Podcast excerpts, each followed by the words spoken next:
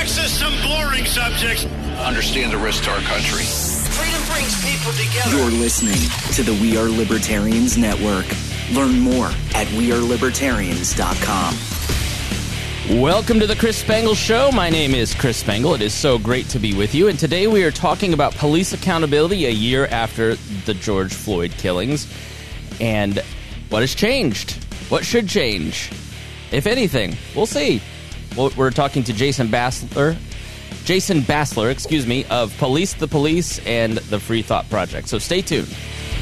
Warning this show is for adults by semi adults, so the language is sometimes strong and offensive. Uh, I don't know what I said. Uh. Welcome to the Chris Spangle Show. Our goal is to help you sound smarter while talking to your friends. If you struggle to understand politics, we explain it from an independent, libertarian point of view.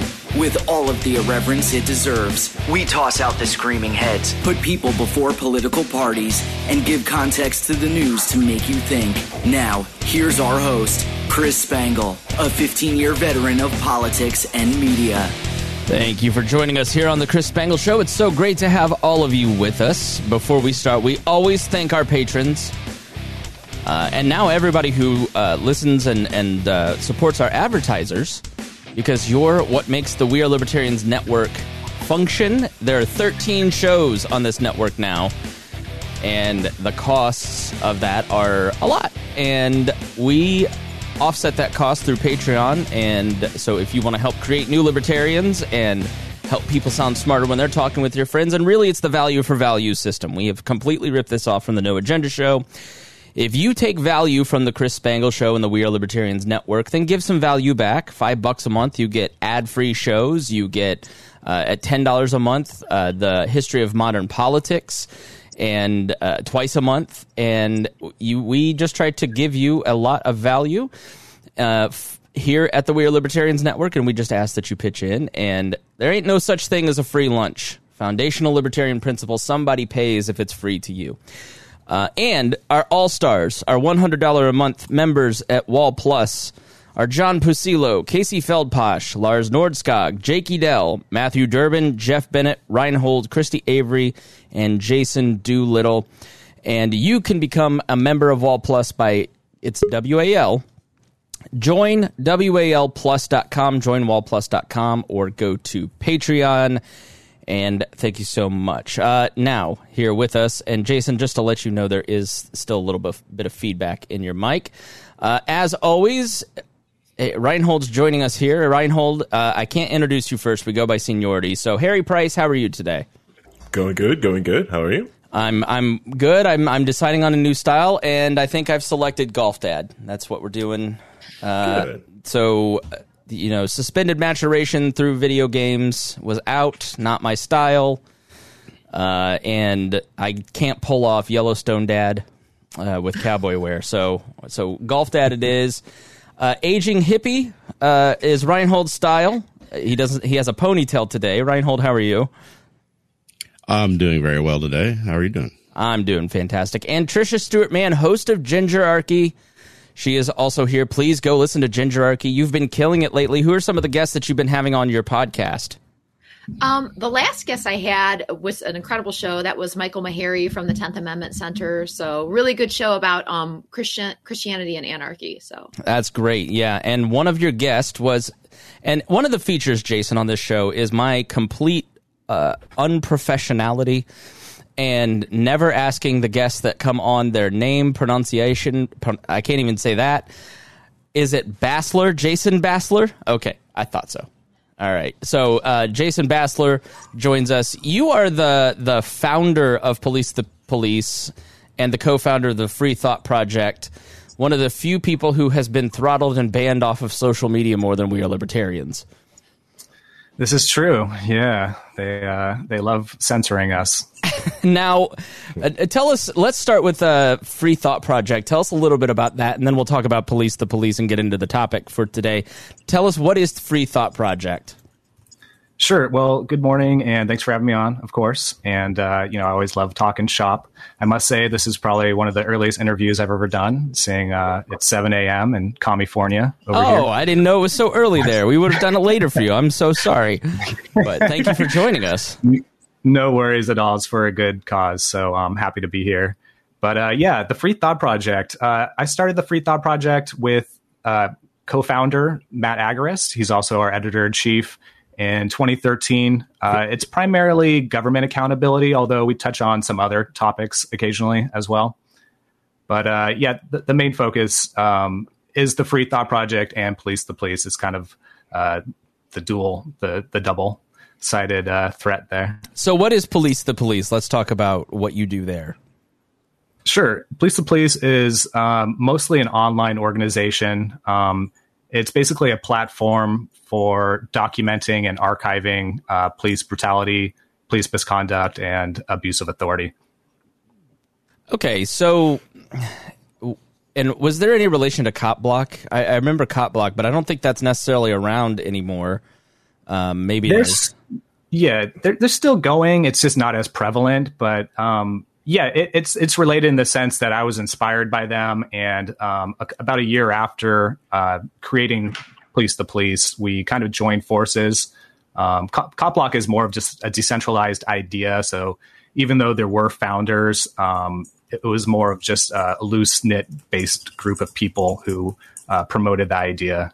So yeah, and um, it, like Harry said, I, didn't the page get sold? And Cop Block was one of the early band accounts. And basically, the thought, and correct me if I'm wrong, was you'd start a local group that would go out and film local police in action.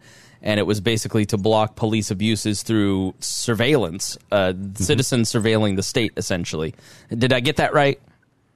Yeah, that's correct. You know, there were already cop watch groups that had kind of uh, started in like the 90s and, and early 2000s. But uh, if, if I remember correctly, Cop Block was created in 2010. And yeah, that's exactly the premise. It was kind of one step uh, above the cop watching. It was more trying to get involved, trying to uh, possibly share people's uh, rights with them if they happen to be targeted by police during a, a, a traffic stop or some kind of other police encounter. So, yeah, I, I think you pretty much hit the nail on the head.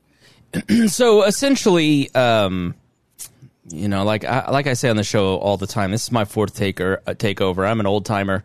I've been around a long time, uh, and and you have too. And when I first got uh, into libertarianism and joined the cult in 2007, 2008, God forbid we open this up to Reinhold, who's been around since the 80s, but like the the police accountability movement if there was a movement was i mean it a lot of extreme people. Like i, I go back to our, on our show maya axton uh, harry who you know was a crazy violent anarchist at the time um, and was just intentionally trying to provoke and trying to get uh, a rise out of people it seems to have matured a lot. It seems like there has been uh, a maturation and a a societal acceptance of the idea that citizens are supposed to to watch police. I mean, for me, the first uh, domino to fall was uh, Dorner. Is Eric not Eric Dorner? Uh, in L.A., who's the LAPD cop who started um, killing other cops and instead of giving him due process, they just lit the cabin that he was in on fire. And I went, whoa, okay, if they're going to do that to themselves, maybe some of this stuff has merit. And then Ferguson took place, and it, and it kind of, you know, culminated, I think, for most of the country last year in George Floyd's killing and saying there's a problem here. But I think, um, first, let me ask, like, what is that maturation process that you've seen uh, being on the ground in terms of activism for policing the police? What have you seen over the last decade?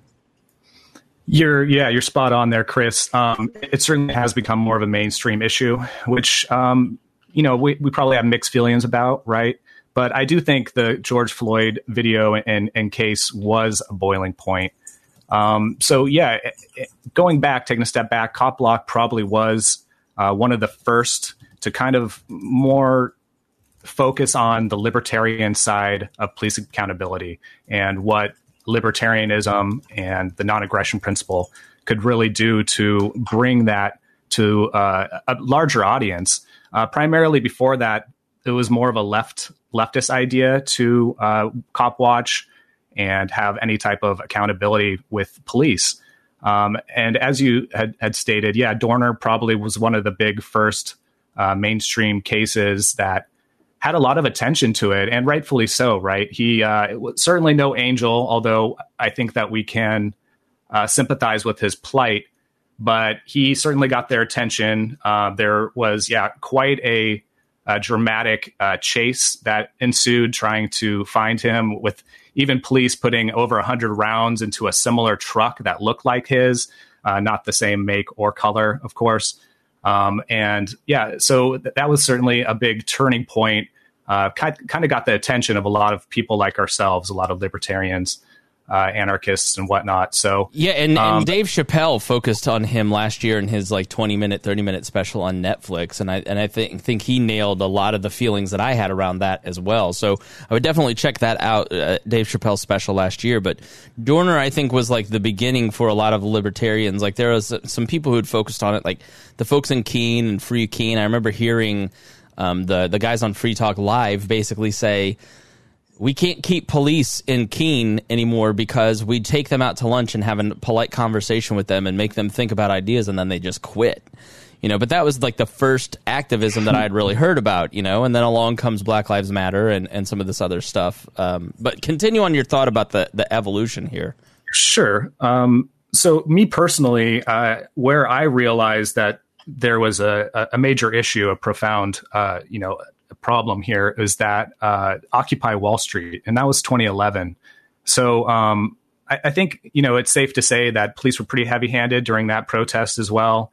Uh, they were certainly aggressive, uh, abusive to the protesters, regardless of age, color. Uh, it was pretty much indiscriminate. So at that point, I kind of realized, hey, like this doesn't sit right with me. Like this isn't the way it's supposed to be.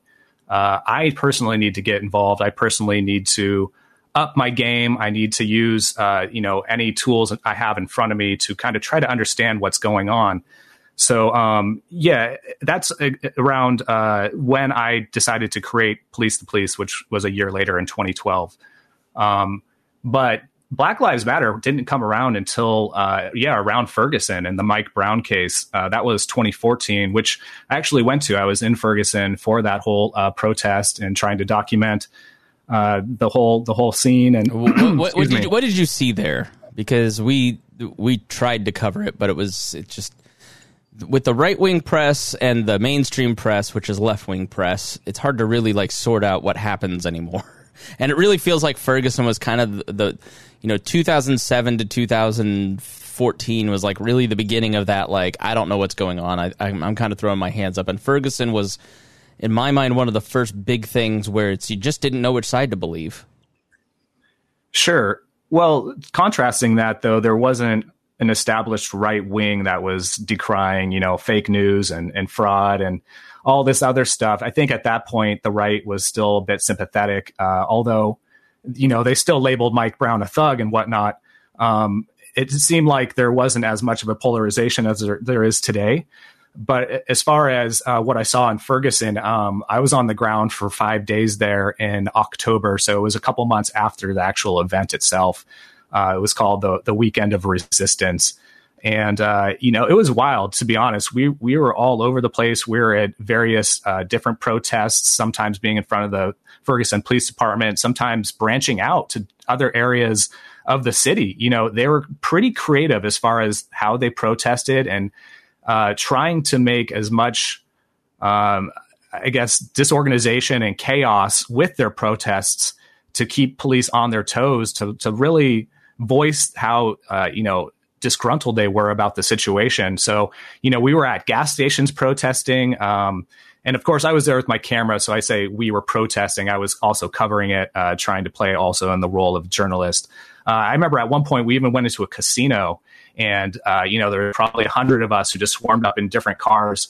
And, uh, you know, we, we went into the casino, we went to all these different various places and started, you know, chanting, protesting, uh, pulling out the signs. And as soon as they caught, the protesters caught wind that police were actually on their way, everybody just ran out to their cars again and went to the next spot. So they were very coordinated. Um, and at that point, you know, again, like there there wasn't this polarization uh, as there is now. So um, I can't say that I saw, you know, many libertarians out on the streets protesting or, or Boog Boys or any of these other types of groups, you know. Um, but uh, it didn't feel like there was a you know a big divide as there is now.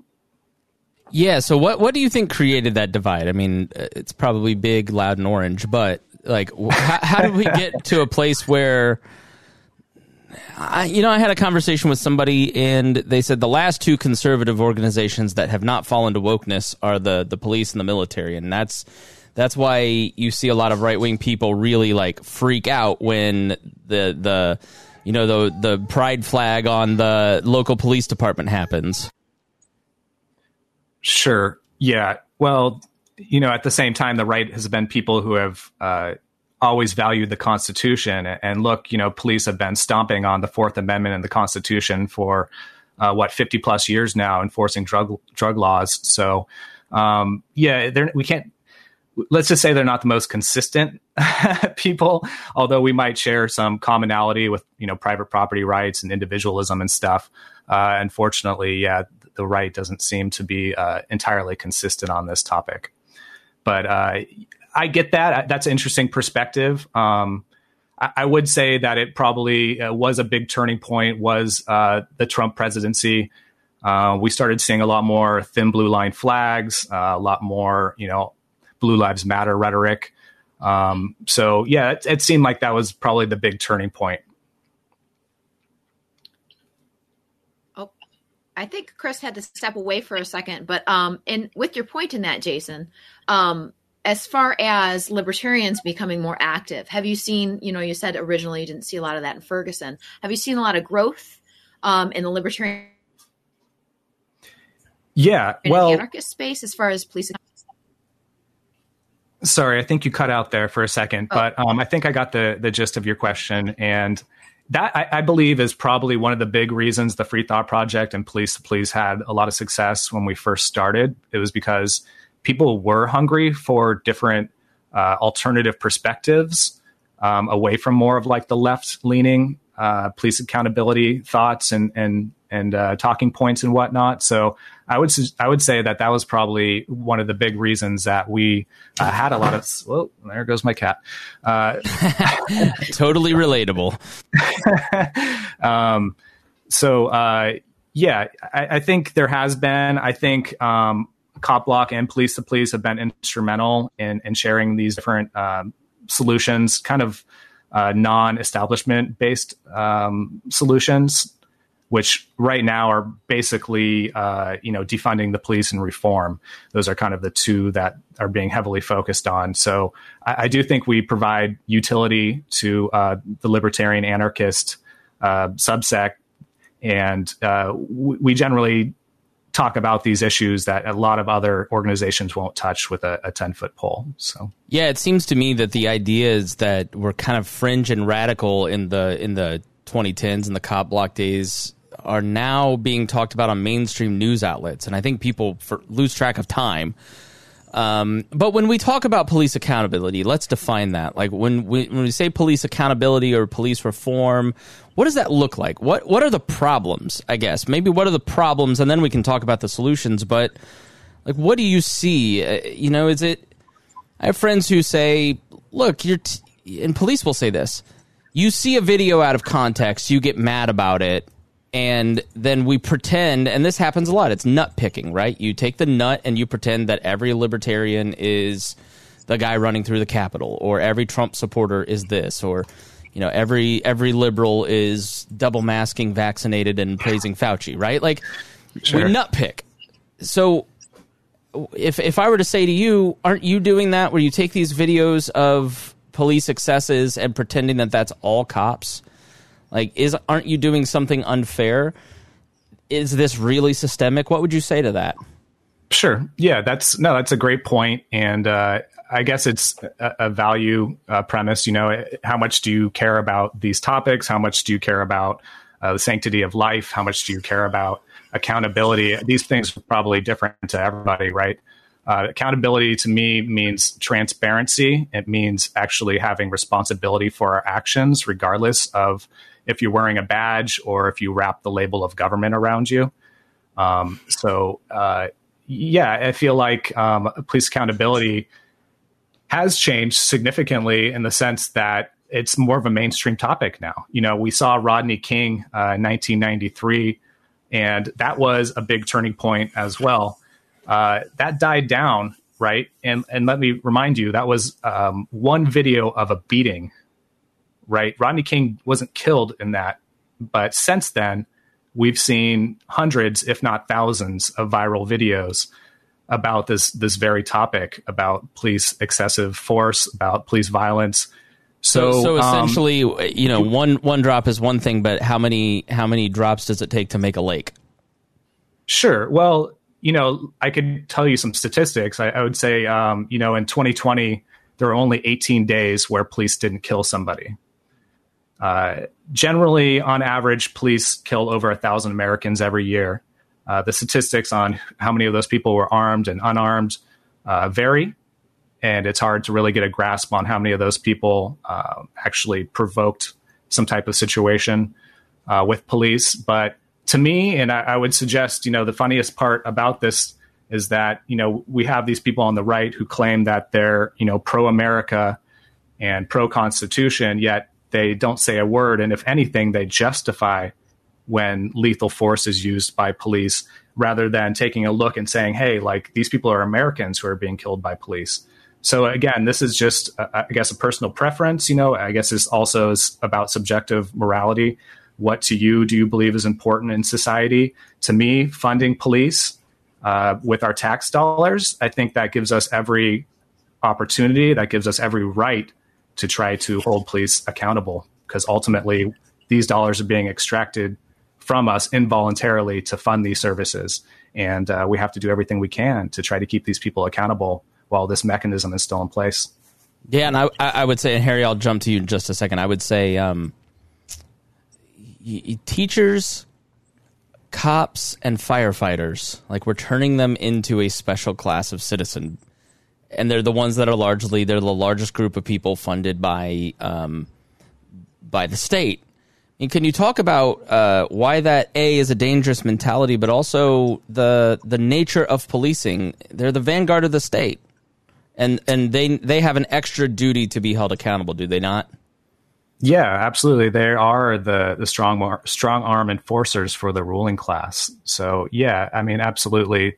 If anybody in society needs to be held accountable, it's the police. Of course, the military is right there, up there with them. Uh, but you know, we don't see uh, if, uh, teachers not being held accountable, right? If they do something that's completely off basis or out of line, uh, we don't see them having different uh, legal opportunities to be immune from law. So the problem here, I think, ultimately is that these institutions are funded by taxation, which creates a monopoly on these services. And anytime there's a monopoly, um, automatically, just economically speaking, value goes down, quality goes down. Uh, there's no incentive for efficiency, uh, effectiveness, accountability, or to ever improve. So there's a big hurdle here that a lot of people don't even realize. And uh, it, it, you know, if we want to talk about economics and logic, I mean, you have to be consistent, right? Like you can't just uh, say, well, this service is, you know, just like any other service. Law enforcement is just like any other service. I mean, you know, we voluntarily pay for our phone bill, for our electricity bill, yet this service by law enforcement is involuntarily extracted with our tax dollars.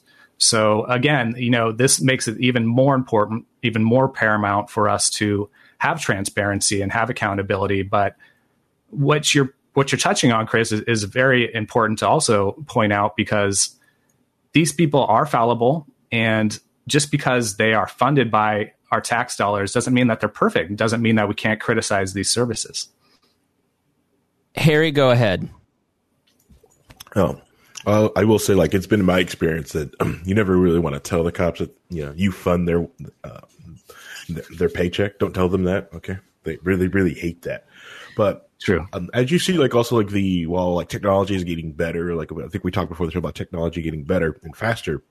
Um, you see like the, the stories of cops doing this was like like really prevalent in the in before Rodney King and especially in the 80s of uh, police enforcement and now that's with the rise of uh, camera phones and more people having dashboard camera it just kind of you feel like it just brings like uh, it it just became easier now for everyone to help police the police with those. Yes and no. And that's a great question, Harry. And I actually struggle with this very topic quite frequently. Um, yes, we have more accessibility to cameras. That's a good thing. We can upload any of these these videos and even you know live stream them in many cases. So that's a great thing. Now, on the flip side of that, using my reference to Rodney King earlier, that was a one time thing that people hadn't seen, if ever, in their lives. And because somebody happened to have a video camera and was across the street in a parking lot filming that, it was one of these events that, again, nobody had seen. So it caused massive outrage.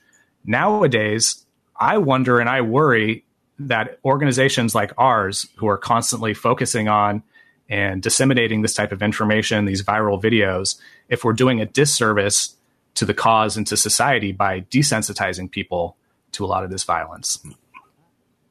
Yeah, I, I, I, a lot of these, I'm just kind of like, I just can't watch this again, and I guess that's um, maybe not the right because you, you really should see it. But I think you've touched on something there. Um, I don't know. I don't have a single black friend in my life that has says anything other than there's a problem between black people and police, and they have a personal story. Like I, I, you know, and, and when I hear, oh, well, white people get killed more often and blah, well, yeah, we're like 60% of the population. So, like, proportionately, it affects the black community more. I mean, what, what really started my journey from just being like, if, if you're in trouble as a child, you go and speak to the cop, and here's your Dare t shirt, eh, to, oh, maybe we should rethink some of this stuff, is Harry saying to me, you don't understand. When I get in the car, I think about it differently. Like, how am I? Am I getting home? You know, uh, when I'm in the passenger seat, they ask for my ID, but not my wife, who is white. Like, there's differences. There's interactions that he talked about. Then, you know, the pat down with Miss Pat and Dion. Like, um, you know, there to to my profession. You know, to my friends like Abdul. Like, there is just every single person I know has a story. So it's hard to know oh, this because this doesn't personally impact me and I've never experienced it, I'm going to dismiss the stories of an entire race of people.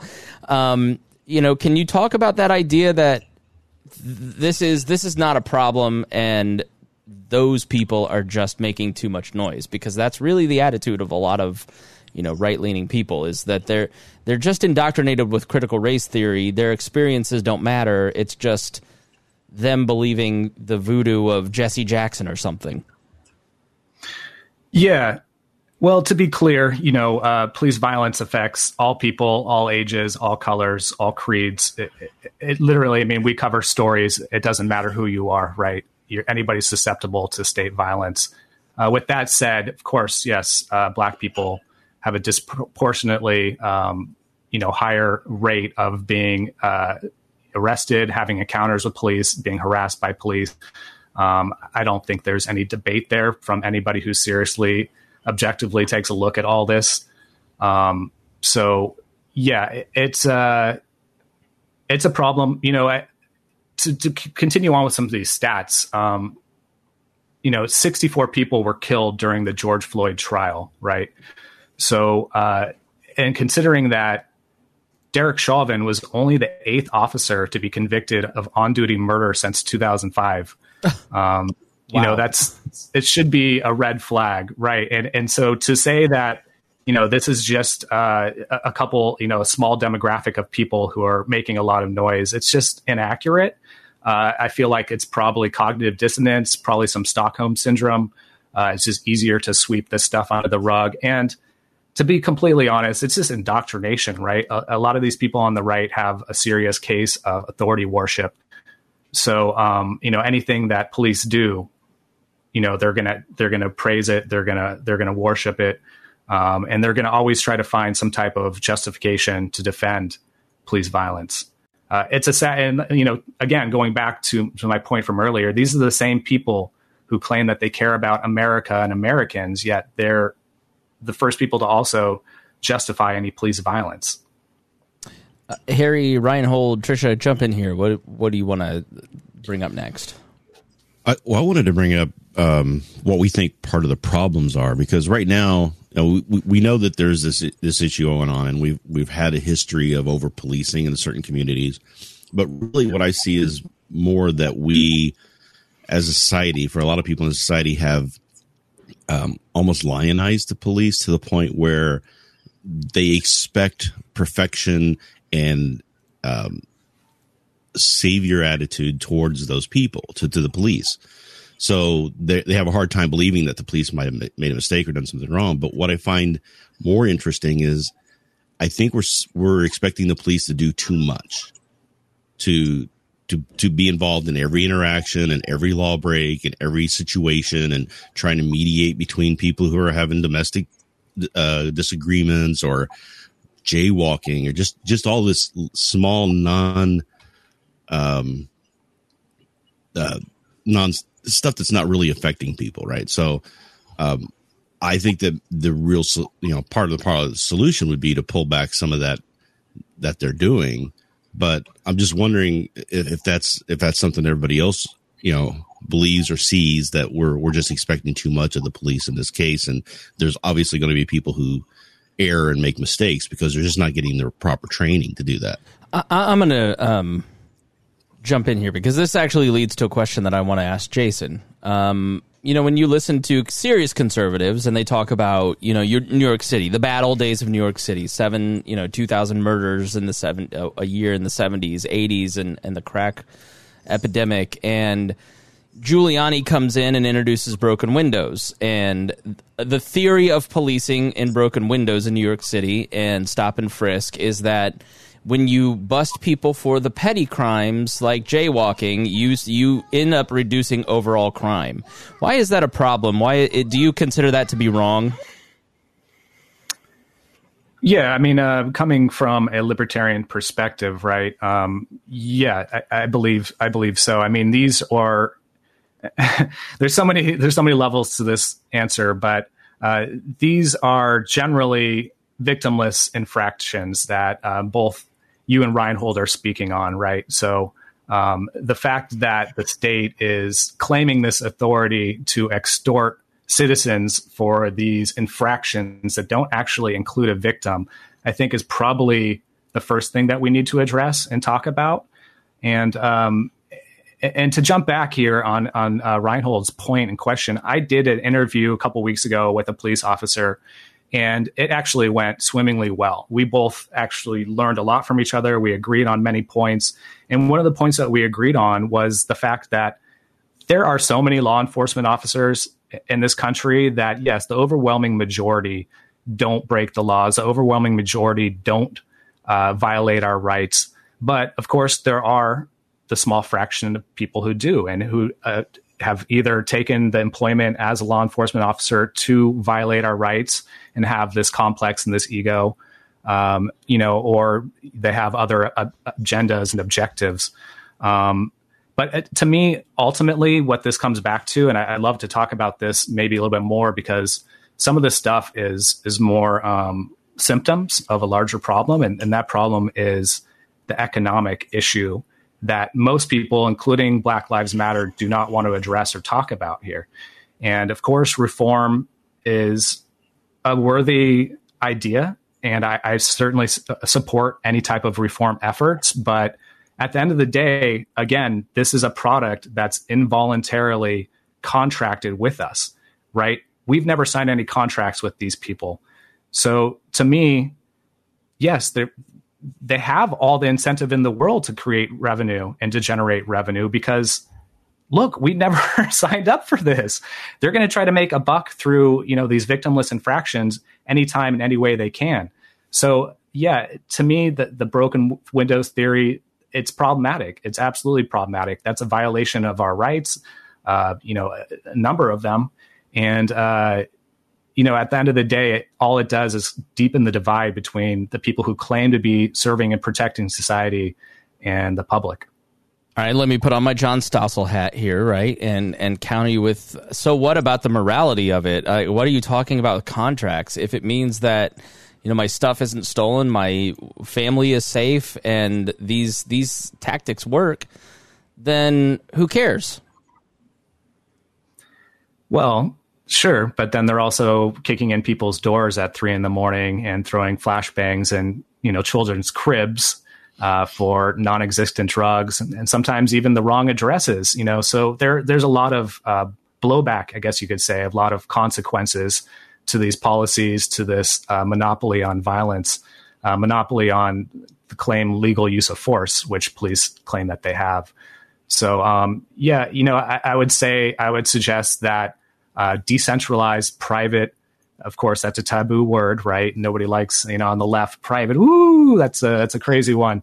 But uh, I would say decentralized community-based security protection services uh, will be the only solution going forward uh, to anybody who really cares about being logically consistent or just looking at the evidence, right? Because uh, we've we've tried reform since um, Jesus. You could go all the way back to 1886, the Haymarket Massacre. That was the very first police brutality protest. So 120 years now plus, we've been protesting police and begging for legislators to create some type of meaningful change and reform. Yet that doesn't happen. So, uh, you know, as far as I'm concerned, there are solutions. The solution is decentralized. And while defunding does have some merits, the actual legitimate solution, as far as morally and pragmatically, is to decentralize. Okay, so so you're not necessarily. Can you um, explain defund the police to me and, and our listeners? Because I think a lot of our listeners there you know, we're first in the, the Apple charts when you search libertarian, so we get a lot of new people. They're they're not as uh, down the train as as the five of us are, you know, and, and they're not paying as much of attention, right? So when you hear defund the police, well, it goes back to kind of that last question like well then who who's going to come out when i call 911 like how would that work i don't understand the concept and once you've explained the concept can you give your personal opinion on it please yeah. So defunding the police, again, you know, it, it has some merit. It's not completely um, devoid of any type of logic, right? Um, we actually just came across a study. So if uh, U.S. police were their own country, uh, they would be the third highest funded army in the world. So, you know, considering that we have MRAP tanks uh, in our streets doing these um, drug raids, you know, uh, and a, a, whole host of other, you know, grenade launchers, sniper rifles, uh, the whole 1033 program, which is the Department of Defense, basically handing down excess uh, supplies and equipment to local police departments. Um, it's it's a big problem, I, I, would say. Of course, that whole concept of defunding the police turned into a rally cry for BLM, uh, and I'm again, it, it's not something I'm completely opposed to, but I do believe that it's short sighted. Uh, I do believe it falls into the category of reform when ultimately, again, you know, we've been trying reform for 120 plus years here. So, um, the concept that I'm talking about is, uh, again, it's a decentralized. So, people have this crazy mentality and idea, which I, I would say comes from public school indoctrination, that if we were to change any aspect of law enforcement, or completely get rid of the monopoly on law enforcement, that all of a sudden there would just be chaos and lawlessness in the streets. And look, hey, I can't speculate one way or another if that would be the case or not. But I do know that the market would fill that void, that there would be a place and there would be incentive for private actors, private companies to fill that void with these security protection services, much like we already see now in Detroit with Mr. Dale Brown, who's a close friend of mine. He's uh, the commander at the Detroit Threat Management Center, and he's been around for 20 plus years now. Completely different technique and strategy compared to what law enforcement uh, conveys. And he's uh, never had any type of a jail time uh, problems with him or his employees, and none of his clients have ever had any harm or deaths. So this guy is the shining example of exactly what decentralized private security companies could be. And uh, if any of your your audience is actually looking for more information about that, I would suggest um, researching Dale Brown threat management uh, cop block. There's been a number of different organizations who have interviewed Dale over the years, uh, Reason, Vice, a whole bunch of others. But in my opinion, the Cop Block interview and the Cop Block video is the best one to really get a grasp on his services and what he does.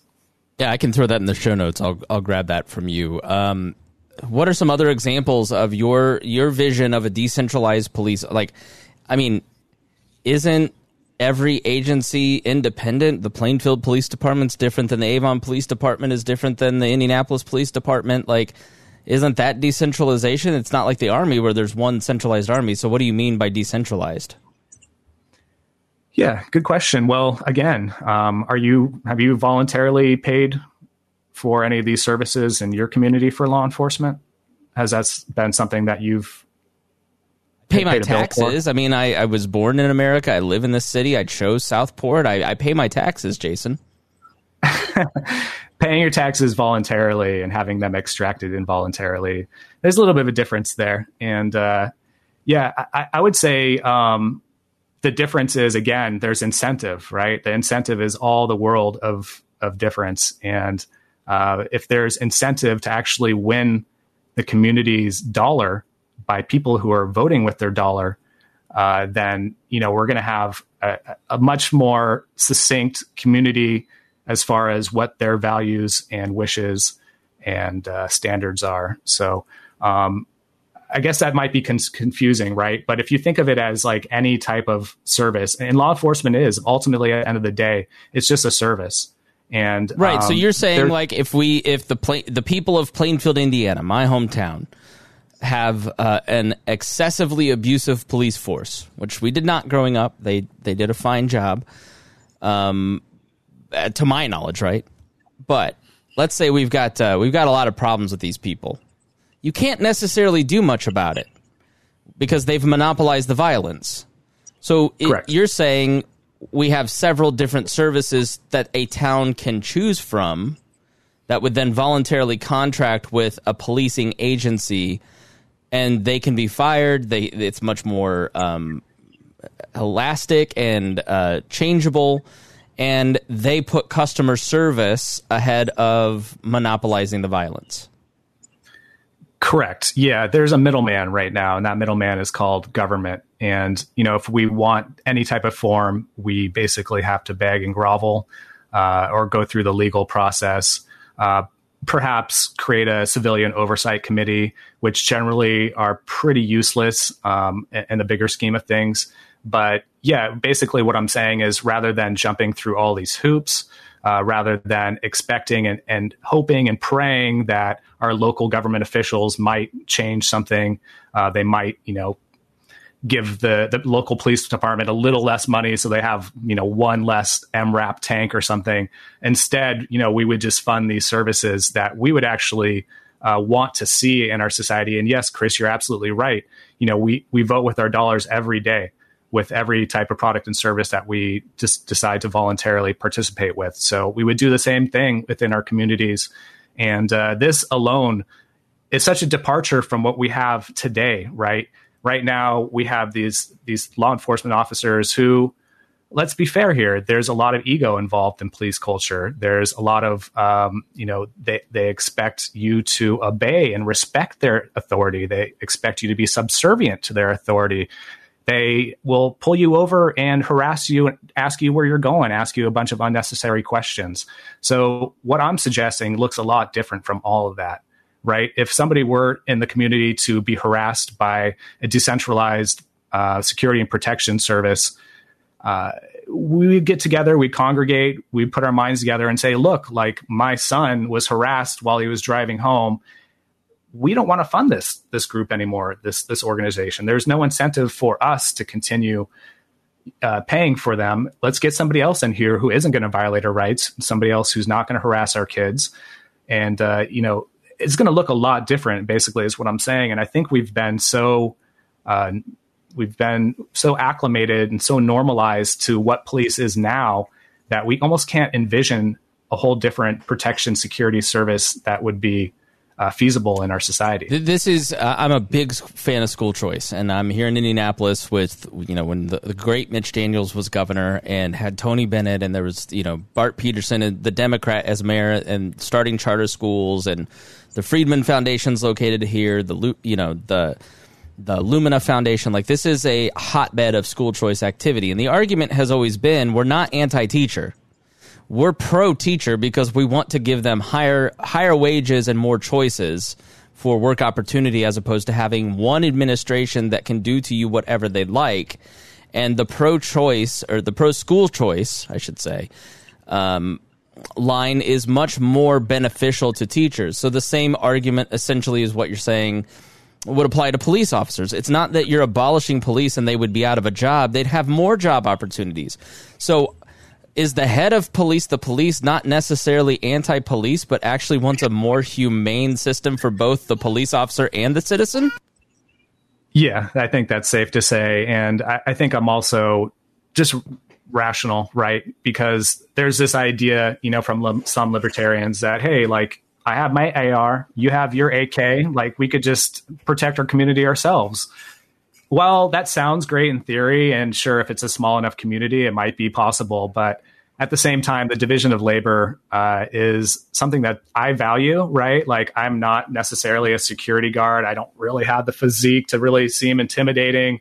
Um, some of my, you know, shooting skills are on point, but ultimately, that's not exactly what we're trying to accomplish here. So, um, yeah, I believe that we would, as a society, as a community, value these protection security services. And I do believe um, there would be a hole or a void for that hole uh, in society that you know police if they did step away or if we even had the opportunity to just opt out of their services and they were to take care of some of the legal land legalese that would probably be again more uh, beneficial more advantageous but yeah it, it's all the difference between bottom up to rather than top down. And uh, I think most libertarian anarchists could kind of see the utility there. Yeah, I mean the uh, and Tricia, uh, I'll let you propose the next topic, and maybe you want to answer this, but I genuinely worry about my friends that are police officers right now. You know, I genuinely worry about their mental health. I worry about their physical safety. I worry about the.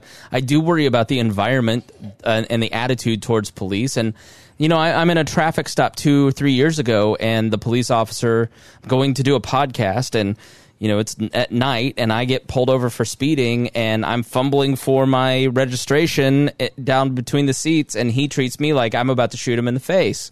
Like that level of fear that someone would would live through every single day, like that's horrible for a police officer. There's no wonder that they're having such a hard time. Like what, what libertarians want to do is take the empathetic position towards those people as well as the citizens that they're protecting because that level of amped up like am i wrong? Like am, you're laughing but wh- why are you laughing at me tricia well i think harry had something to say because I, I do understand part of your point but i think he might have disagreed with one of your points too.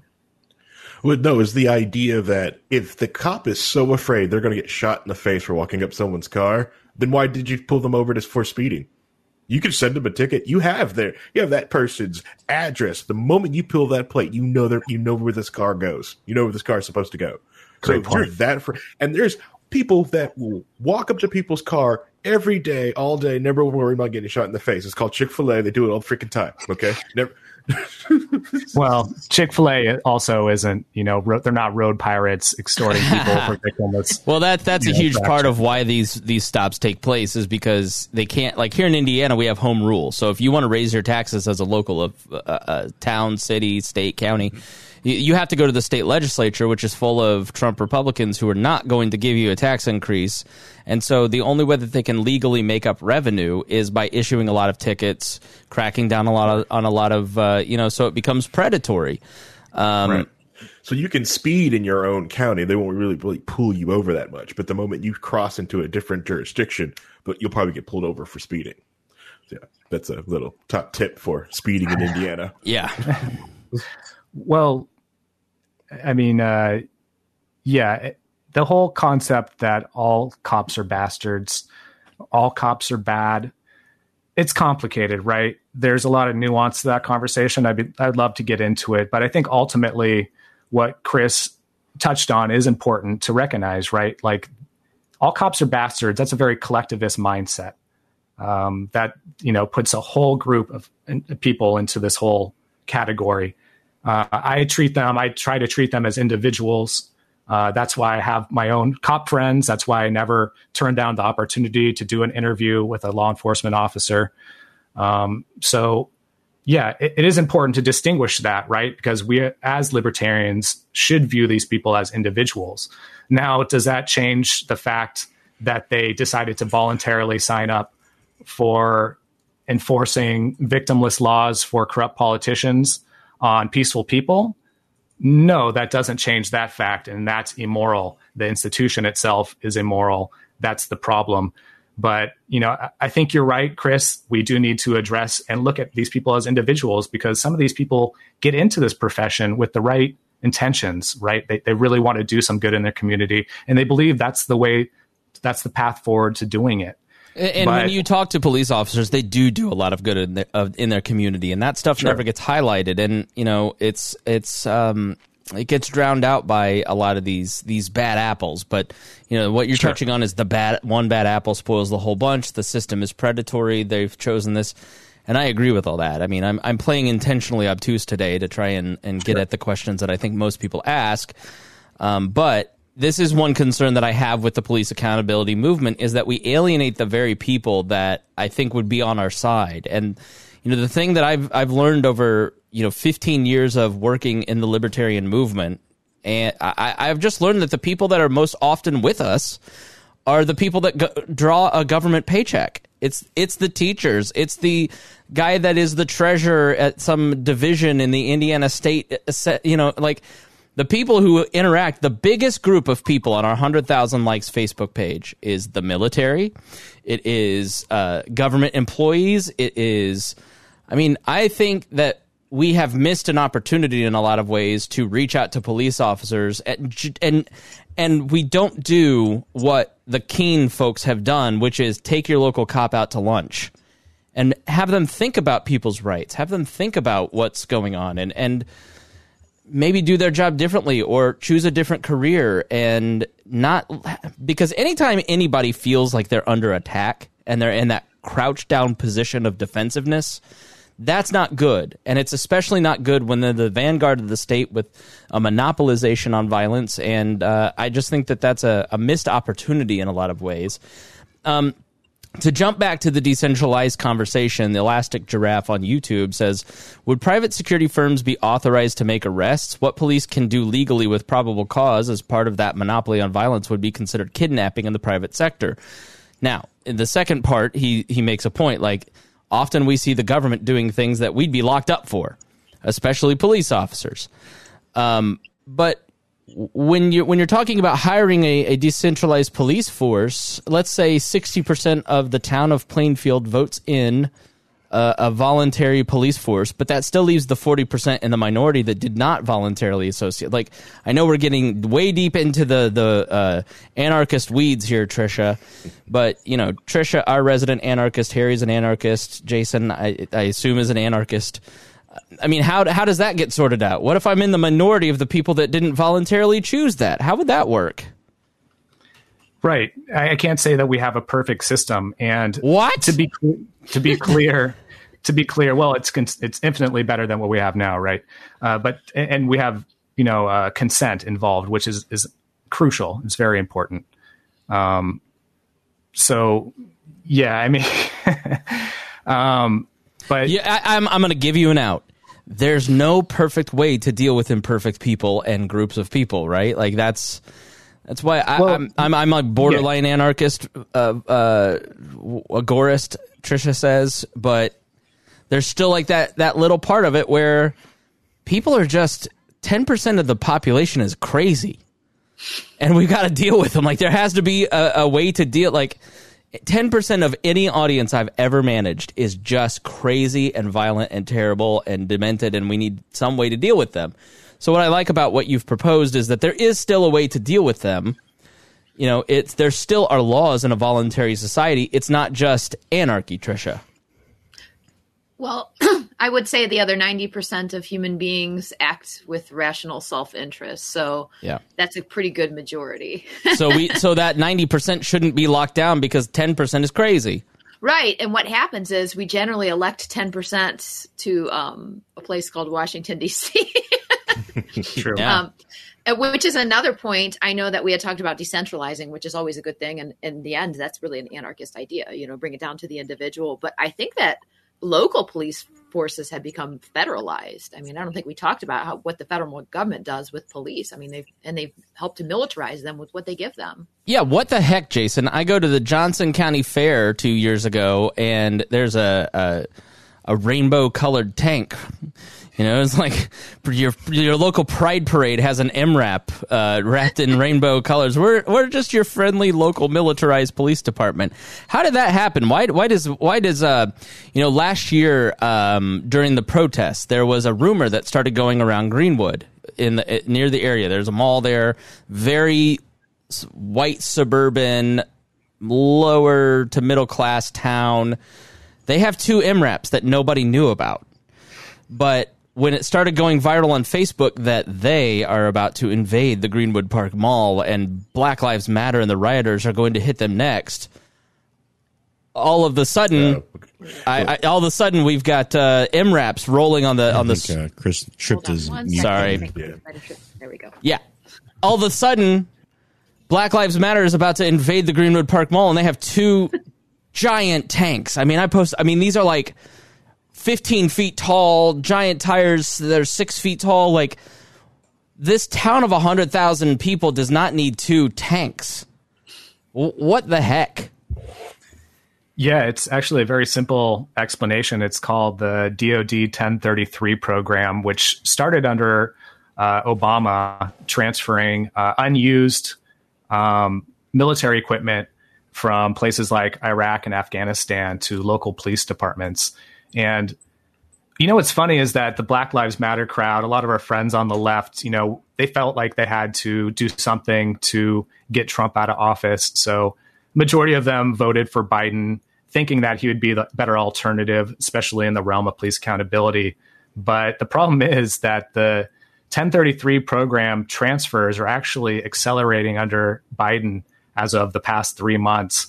So, um, you know, Trump was actually ramping it down, and it's ramping back up again. So, uh, Wait, once that again, doesn't fit my Lives preconceived notions. They're gonna get snowballed. Am I muted? All right. Like, so you're saying that Joe Biden, the I mean, the guy that basically started the drug war, is the ram- uh, the friend of the friend of the liberal, uh, the friend of the progressive, I should say, because we're taking liberal back, is accelerating the program and is actually isn't, isn't for civil rights. That's correct, my friend. Yeah, that's what the stats are indicating from uh, the past three months now. Actually, probably four months as of June. Oh, it's something I think we've known for four or five decades. but um, with, with with Joe Biden, Joe Biden's always been pro um, pro police, pro mil, you know, putting people in in prison for for crimes. But um, I kind of wanted to play devil advocate, if you don't mind. Here, um, we're talking about decentralizing police, having the private people doing the police. Now, we've had that in the past in this country, and it didn't always turn out well is there like let, let- we can just go back to the Pinkertons, for example, right? Um, and I know in San Francisco, I think they still had it on the books that you could have private police forces that you could um, subscribe to and help. Right. You know, yeah, yeah, you're correct about that. That was in the 80s, I think. It was still going on there. It was actually a movie about it. Um, so how do how do we deal with the problems that are going to be introduced with having a private police force? Because it, it's not like it's going to be a, a utopian panacea when Sure. this happens, right?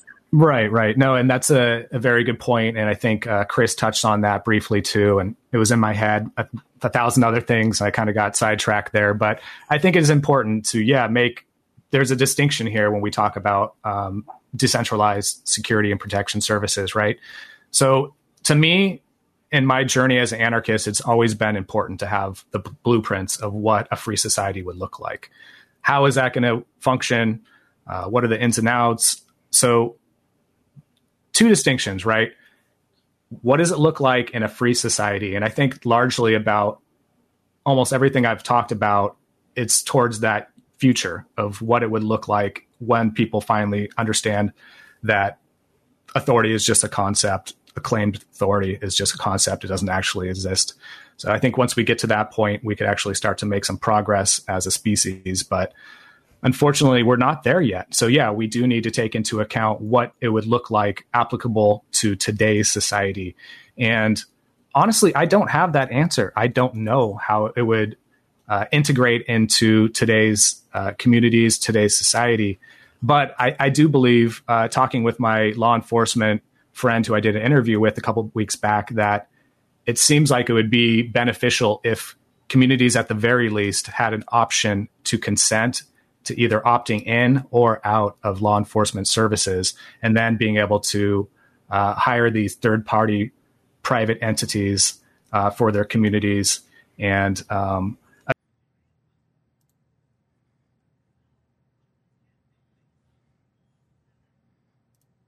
in that we can't decentralize even smaller groups.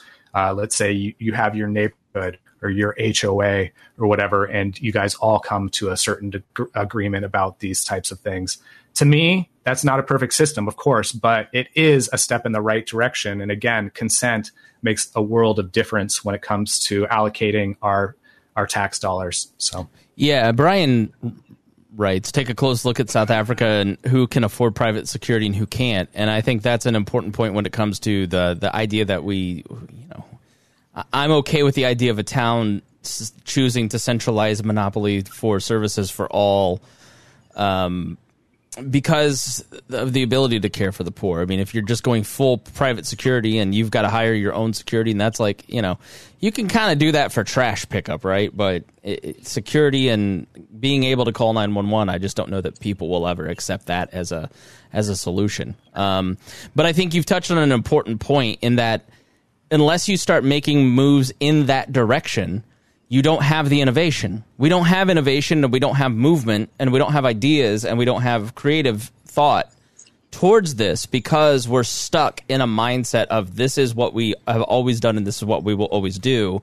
And the thing about the human species is that it is incredibly innovative and it is always finding new solutions to make things better. And that growth is set back by this monopolization on force. Um, all right. Jason Bassler, please, shameless self promotion time. Tell us where we can see some of these interviews and follow you, and and you know how can people follow your work and get engaged with it. Yeah, so thanks again for the opportunity to be on with you guys. Um, so you can follow me on Twitter, Jason Bassler one. I'm also on Minds, MeWe, Flote, and Telegram.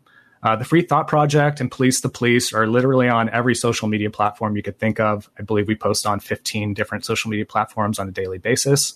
Uh, if you go to thefreethoughtproject.com, uh, you could sign up for our newsletter. You could check out our podcast from there. We're also on Apple Podcasts um, and Spotify, Podbean. Um, a lot of great interviews with uh, former police officers, cu- current police officers, and a whole array of different guests. Um, there's also an opportunity on our Free Thought Project website to either donate or subscribe. Uh, we need all the help we can get as Chris touched on earlier in the show. Uh, in late 2018, we lost 6 million fans uh, due to Facebook and Twitter removing our pages and accounts on the same day. So it's been quite a uh, rebuilding process. Uh, they've taken us down several times since then. We're not going to stop, but we need all the help we can get. Rat bastards! I swear to God, these mother. Uh, you know, it's it's uh, people kind of didn't believe it uh, when I posted something yesterday. Here, I'll show it to you. Um, that oh, you know, we we've we are libertarians has been um, taken down off of Facebook. Our Facebook group has been deleted. Our page of hundred thousand people is lucky to get two hundred fifty to five hundred impressions a post. Uh, you know, y- you can't our, our Instagram is no longer showing up in feeds. That stopped last year. You have to type my full name exactly to get me in Twitter. You know, we're totally throttled on YouTube and Twitter. I mean, it's just. I wonder, Jason, if there's like a a group, a third party. I will not be surprised if we find a third party is feeding our per, our names to all of these people going just search we are libertarians search free thought anything attached to jason bassler or chris spangle like because we like i tried to start, start a twitter for a history of modern politics. It's the most benign thing. I'm going to post links to the podcast for a history podcast that is not edgy. Sorry this is spam. You're clearly a bot. We can't have you on this platform. There's no recourse. I can't so okay all right. But it's because it's attached to my name i think. So I don't know. It sucks. Uh, you know, but this is the kind of news that they want you to have. I am an extremist, and you are an extremist with these horrible ideas, and we're fake news. But this is the Facebook suggested news from Us Weekly. Kim Kardashian breaks silence on what led to Kanye split. That's the official news that they'd like you to read. So make sure you go to freethoughtproject.com. And while you're at it, wearelibertarians.com and support all, all of our shows. So uh, very good. Jason, thank you so much for joining us. Thank you guys for having me on. Appreciate it. And we will be back here in just a moment. We're going to talk about Dr. Fauci. Uh, I'm going to let Reinhold talk and just piss all of you off. All right, stay tuned.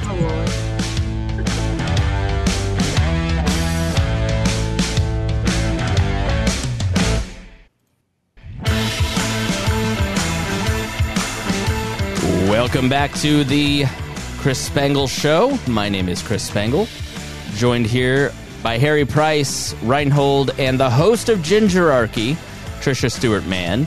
Please go check out. Uh, if you were to say, like, what, other than the ones I've been on, but if you were to say, like, all right, go listen to this one episode right now, what would you say your favorite one in your feed is, Tricia? Well, uh, it's always generally um, the one that's on the my the forefront of my thought, which is actually the last episode I did um, with Mike Maharrey, partially because it, it, interests me so much. But he he really gave the scope of faith and and anarchy and libertarianism, and we kind of like used that to look through the lens of our lives. And it was just really interesting. He had some philosophy in there, real practical use, fun. He's a funny guy. Um, so that was my one of my most in, uh, enjoyable shows I've done in a while. But I might say that after the next one. Any? Do you want to give us a hint? Who's next? Um, I'm having uh, one of my favorite modern day libertarians on, Spike Cohen. Um, we'll be doing a show on Monday, so hopefully we'll get that up Monday night. Very good, very good. Uh, and uh, please go listen to all of the shows on the We Are Libertarians network. It is uh, there's 13 different shows. You can find them all just by searching "We Are Libertarians" in your podcast app. Subscribe to them all. We've got you know Brian teaching people the basics, talking to a lot of interesting people. I've I've I'm just not doing interviews anymore because every time I interview somebody, Brian's like, "Oh yeah, I've got that. i am talking to them next week. Their show airs now." I'm like, "All right." Uh, and uh, then we got like all kinds of weird shit with Rimzo. Like Rimzo, Tricia, you love Rimzo's show. You talk about yeah. all the time about how great it is off the run, uh, on the run, funny. run. Like it's it's it's entertaining. There's a lot of entertainment there. Yeah. Yeah. So uh, give give a recommendation of a good on the run episode with Rimzo Martinez that you just really were like, Everybody should hear this. Oh, the one with Tricia Stuart-Mann. All right. So let's get to let's get to it. Um I retired from the pandemic like in November, January. Like I just I had that luxury. Um and I feel like Anthony Fauci for both sides has become an avatar. Uh they're the, the, the I don't know what a lot of people are going to do when the pand- when everybody's ready to move on from the pandemic, and some of these people based their personalities on it. I mean, you you made the comment on my stuff, Reinhold, that people didn't talk about the 1918 flu on purpose. Right. I mean, it was so. What happened after the 1918 flu? It was such a horrible situation, and uh, a lot of stuff happened in there. And then you find out that, you know, for years and years, there's no discussion about it. There's no talk about it. There's one book written about it. Um, I think Grapes of Wrath, I think it was what it was. And it was like, it, they were just trying to push it out of the, the social conscious mind. And I think that we're seeing that happen. We're going to see that happen here is that people are, it was, it was such a traumatic time for a lot of different reasons that people just don't want to talk about it or think about it anymore. They want to get back to their lives. So you're not, you can't do that if you just keep talking about it all the time. It's like, You know, I mean, it's kind of similar to what happened in 9 11. After a certain point in time, people just don't want to talk about it anymore. But I will I will about it. say that the a lot of libertarians are exactly right in Tricia in that this was one of the greatest invasions of liberty into our daily lives. You personally suffered a lot through it. You know, people like Hody and and many other people on our team, you know, had had a lot of hardships and in employment at work and it was a disaster. I mean, it was it was legit the lockdowns. Okay, we've always made this distinction, right? Like there's people's behavior due to a pandemic and that is one thing.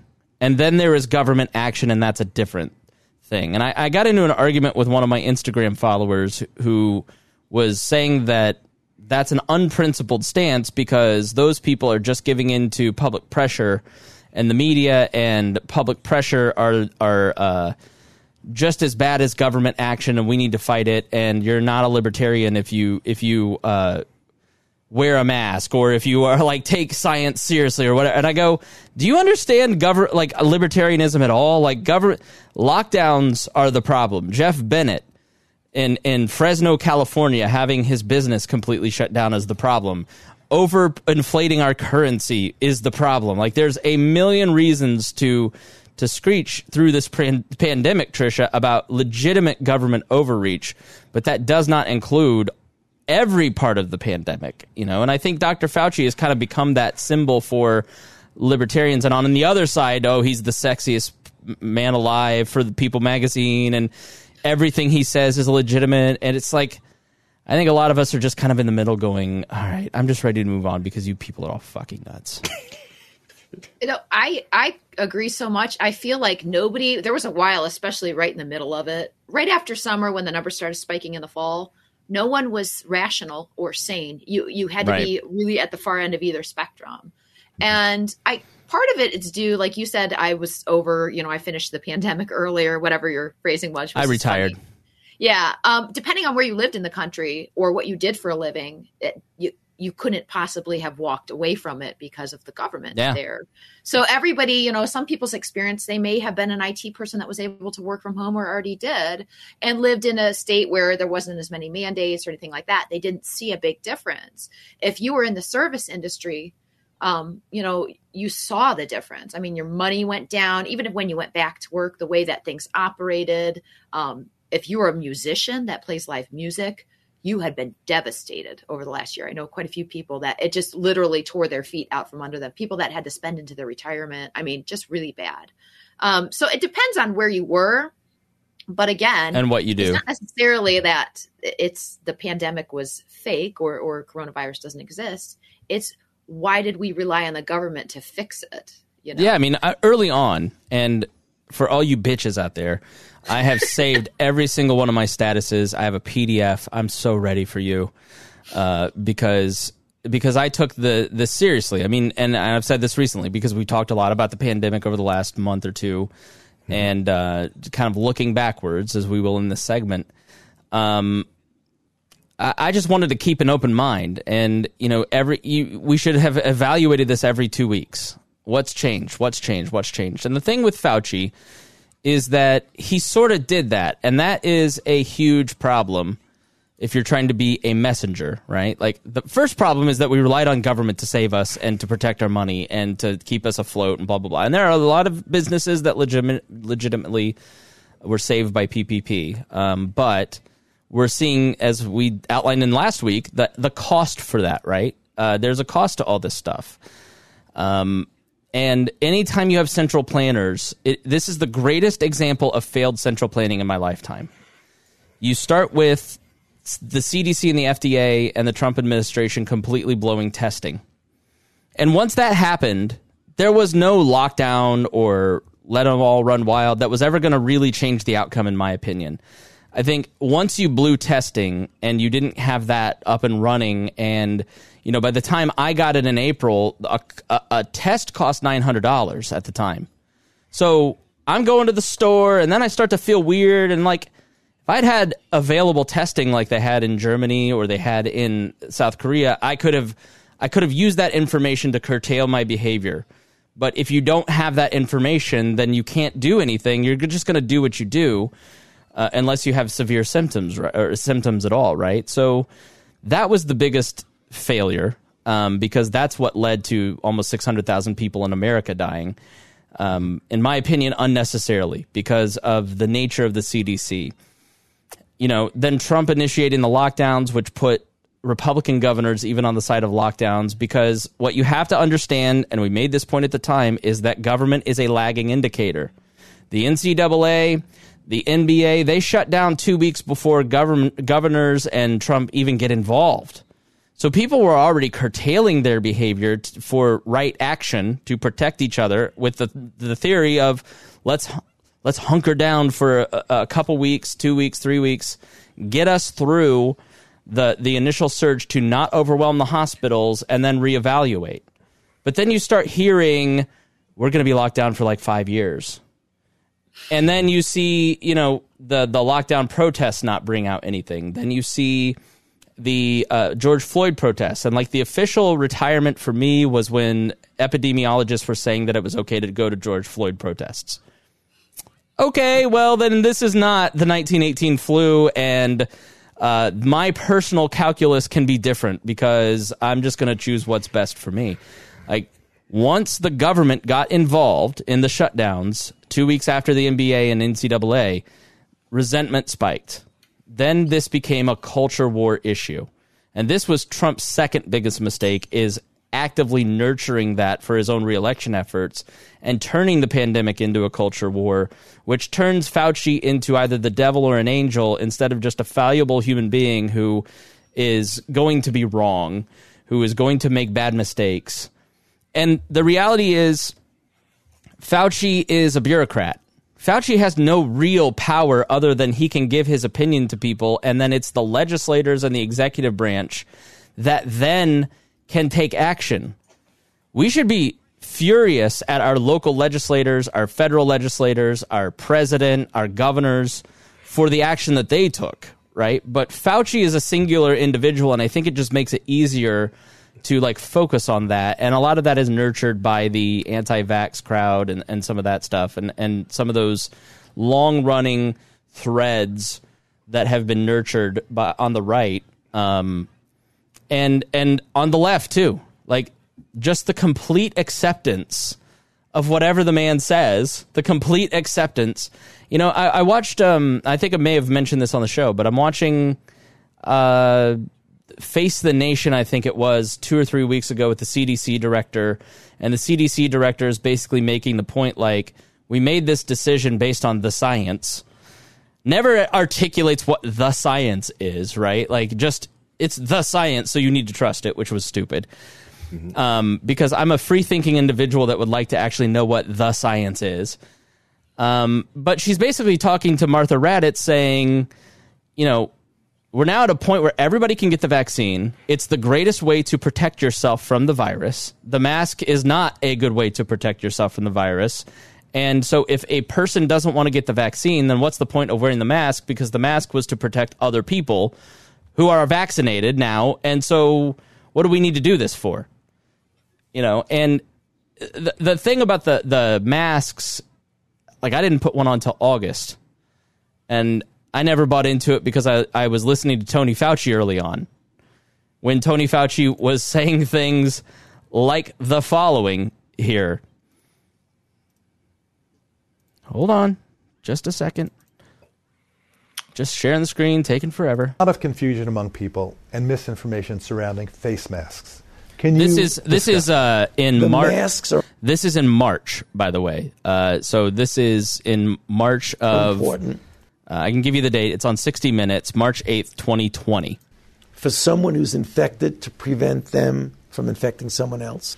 Now, when you see people and look at the films in China and South Korea, whatever, everybody's wearing a mask. Right now in the United States, people should not be walking around with masks. You're sure of it because people are listening really No. closely to this. Right now, people should not be walking. There's no reason to be walking around with a mask. When you're in the middle of an outbreak, wearing a mask might make people feel a little bit better, and it might even block a, a droplet but it's not providing the perfect protection that people think that it is. And often there are unintended consequences. People keep fiddling with the mask and they keep touching their face. And can you get some schmutz sort of staying uh, uh, inside uh, of, there? Of and- course, of course. But when you think masks, you should think of healthcare providers needing them and people who are ill. The people who, when you look at the films of foreign countries and you see 85% of the people wearing masks, that's fine. That's fine. I'm not against it. If you want to do it, that's fine. But it can lead to a shortage It- of masks. exactly. which That's we're the starting point. It could see. lead to a shortage of masks for the people who really need it. Okay, so that is Anthony Fauci in March 8th of 2020. And that was the conventional wisdom that he set until the summertime when everybody went into holy shit panic mode. We need to just throw everything at the wall and try it. And governors, again, being the lagging indicator, um, you know, we we in Indianapolis fly in 110,000 people to the NCAA. We have a spike in cases of maybe less than 100. Uh, two people died. One of them arrived with it, though. Uh, you know, we just had the Indy 500 here with 200,000 people in an outdoor venue, the largest gathering of human beings uh, since the pandemic began. We're, we're seeing a slight uptick in cases. We're seeing um, from 200 cases a day to 400 cases a day. And the calculus, I think, for everybody who is not vested in trying to prove themselves right from what they said a year ago is what do I need to know to protect me and my family? Right? That's been our standard here the whole time. What do I need to know? Just tell me the truth and I will make a decision that's best for me. Now, I went to Florida twice in the past year because I, I after I was immune, Reinhold, because I had it. So I had antibodies. I got my natural vaccination. I wasn't caring for elderly family, but in December I didn't go anywhere for three straight weeks before I saw my family at Christmas time because my family was very worried about the, the vaccine and and or the, about the pandemic and all that. Right, so it's just being flexible minded. Um. Now, Fauci Fauci's mask flip flop from what we just played to we need to wear a mask to possibly double masking pissed me off last year. Right? So when it comes out that like the big leaks in this email FOIA request to get all of Fauci's emails is is his flip flop on masks, which he said on TV, like I just showed you uh, and then getting some weird email about the origins of this stuff. The lab leak theory is a legitimate failure of the mainstream media. They never took it seriously. Anybody with a brain thought that that was a possibility and never ruled that out. Um, except, oh, so going back to the Raddatz point, I, I'm ADD all over the place here. So the CDC director's on the news with Martha Raddatz on CBS and uh, is grilling her or no, it's ABC. I'm, I'm my apologies. It, Martha Raddatz is ABC, and the CDC director is basically laying out this very like common sense point that what do you need a vaccine for, or what do you need a mask for if you you're either protecting yourself or you're not. So what's the point? Martha Raddatz goes at her like four or five times, like, but isn't DeSantis in Florida going to kill people, and aren't the people in Texas a bunch of Neanderthals, and like really pushing the point. And that's been the thing with Fauci the whole time. I've said it the whole time it's it, it's they t- he meanders and supposes and I literally watched the double masking thing happen in real time. Pete Buttigieg shows up to the inauguration with two masks. So Fauci is asked in a press conference, is double masking a better idea? And he's like, sure. Then you get double the protection. But blah blah blah. Anthony Fauci says you must double mask, and anyone that isn't double masking is killing their grandmother, right? Like, so the press has has really driven the fear to the point that there are people like we talked about last week that are not going to have sex without a mask on, right? Like there is there's just uh, this is this is a lot of the problem with governing a country through public opinion it, it's it's very hard to pick out what is true anymore. And and the problem ultimately isn't that there are a bunch of different opinions. It's that there is government force. And so I don't really give a flying crap about Anthony Fauci or what he says. I care what a politician thinks he said because that monopolization of violence that we've talked about today is what really matters. Um, now, this comes from a great article. Uh, John Miltimore over at Fee has been really good on the lockdowns and mostly okay on the pandemic.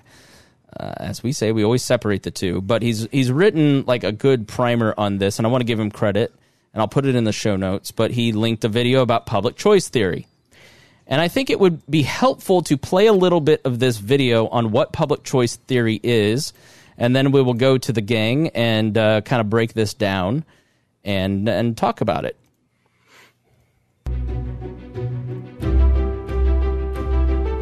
Now, this is what is public choice theory um, from the Institute for Humane Studies with Professor Geoffrey Brennan of the Australian National University.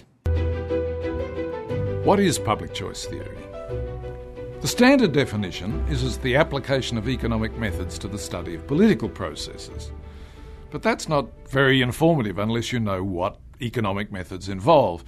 So let me say a little about that matter first. Economists are interested in human action, and they believe that action involves choice.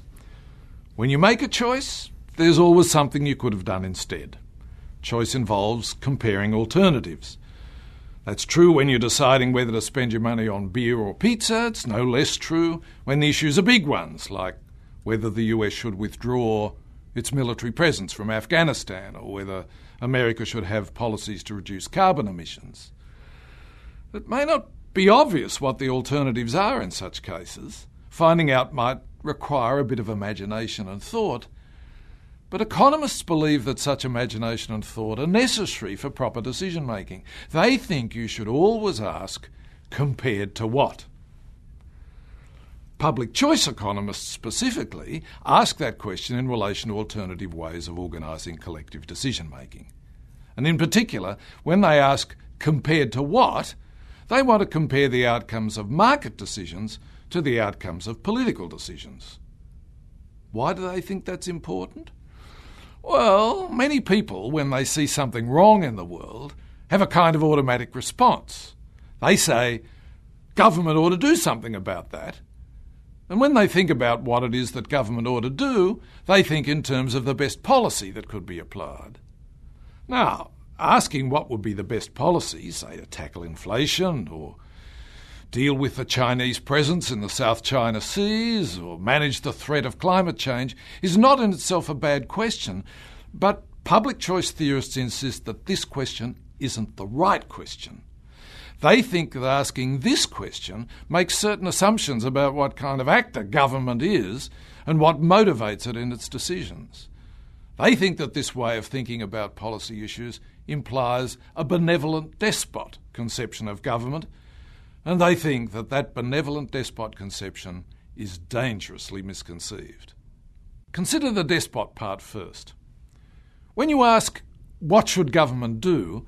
It seems to imply that government's just like an individual agent with the power to make decisions over policy options according to whatever he or she thinks is best, without constraint. But an individual with that kind of power would be a despot. Instead, in democratic systems, government is subject to elections. Governments therefore have to implement policies that appeal to the electorate. Indeed, that maximise the chance that they'll win the next election. To ignore those electoral factors is to ignore an absolutely key piece of the democratic system which means that to analyse what the best policy option would be without considering whether such a policy could appeal to voters or survive the real world legislative process is a case of Hamlet without the prince. Public choice theorists want to put the democratic electoral process centre stage in any analysis of policy. They want to ask not what policy would be best, but rather what policy is likely to emerge from real world democratic politics. And how does that compare to market alternatives? And then there's the benevolent part of the benevolent despot. When you ask, what should government do? You also imply that those in government are motivated to try to choose the very best policies for the public good. But when it comes to political agents, it's surely a mistake simply to assume that what motivates such persons exclusively is their desire to do good after all, the working assumption in Economics is that ordinary folk operating in markets are motivated predominantly by self interest. Why should we assume that politicians and bureaucrats are motivated any differently than anyone else? To be sure, any serious candidate for political office, from president down, makes out that he or she is basically a good person, someone who really cares about the people. But there's always more to it than that.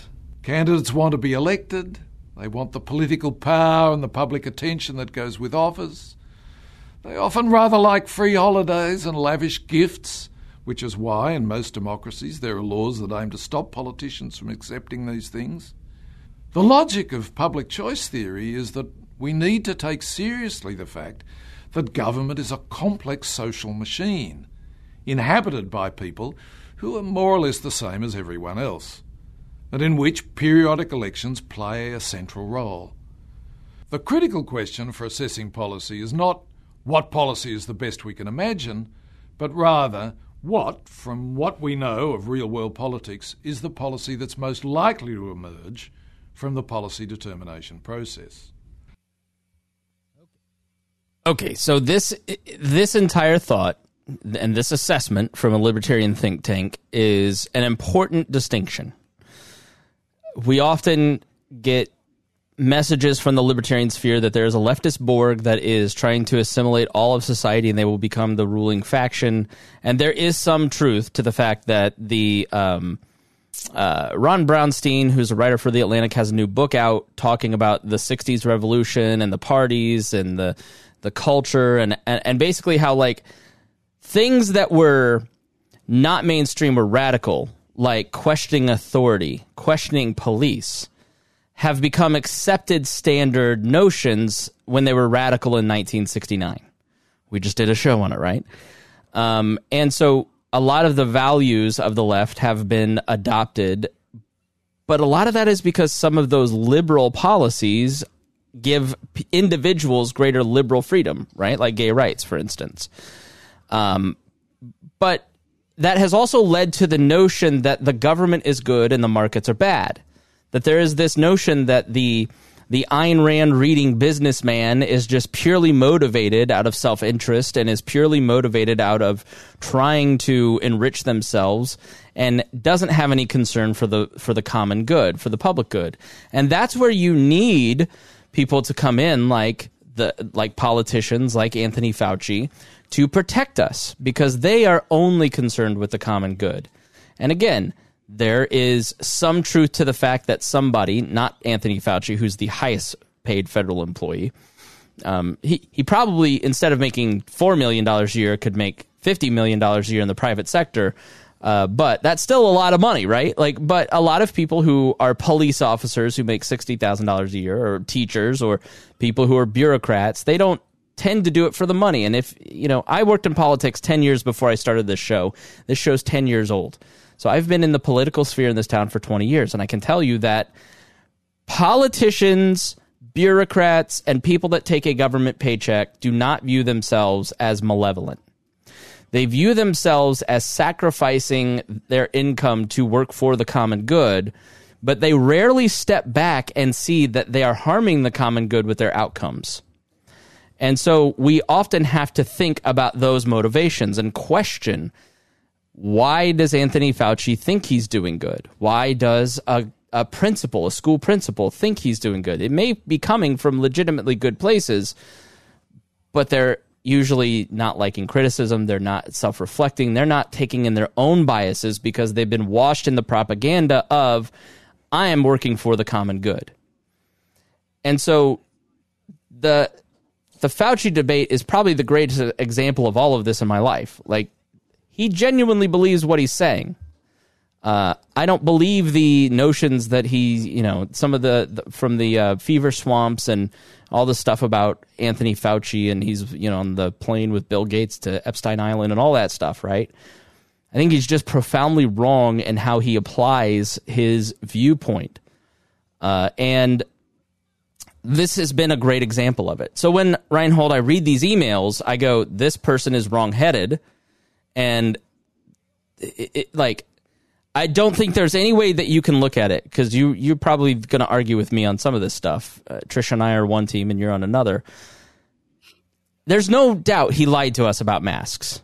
That was self evident last year. That's why it was so galling that then he and public health officials started pushing masks because it never was going to protect you. It was never going to keep you safe. It was about the minimal chance that you're keeping droplets from projecting onto other people.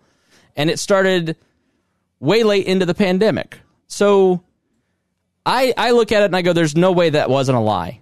That what he was saying on 60 minutes and what he was saying in these emails, he lied to the public about masks and should be held accountable for that. But he also doesn't have the power to implement mask mandates that's your local town, your city, your state, your federal government that, that can do some of those things. Um, so when I read the Fauci emails, I just kind of see a big nothing burger because it just v- validates the problems that I've had with him from the beginning. Well, I think a lot of this stems from a huge misunderstanding of what masks were made to do and intended to do in this whole pandemic situation. So remember it when he says that he believes that it helped in that initial interview in March.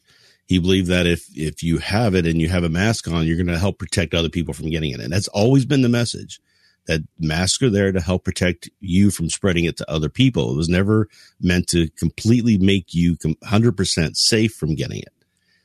It does provide some protection, but how much is very minimal.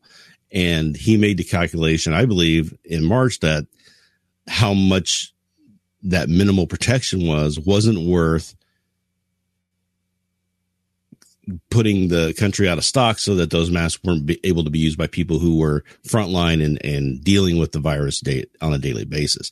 And, and that's the other questions of he didn't believe that the masks had, had zero effect at all and were completely uh, useless why would he protect the stock for the people who were uh, out there on the front lines fighting the virus? It was there because it does provide some, right? So it, we get into this whole argument about, you know, the extremes on either side. Well, it's completely needed because it's going to protect your life, or it's useless and you should get rid of it.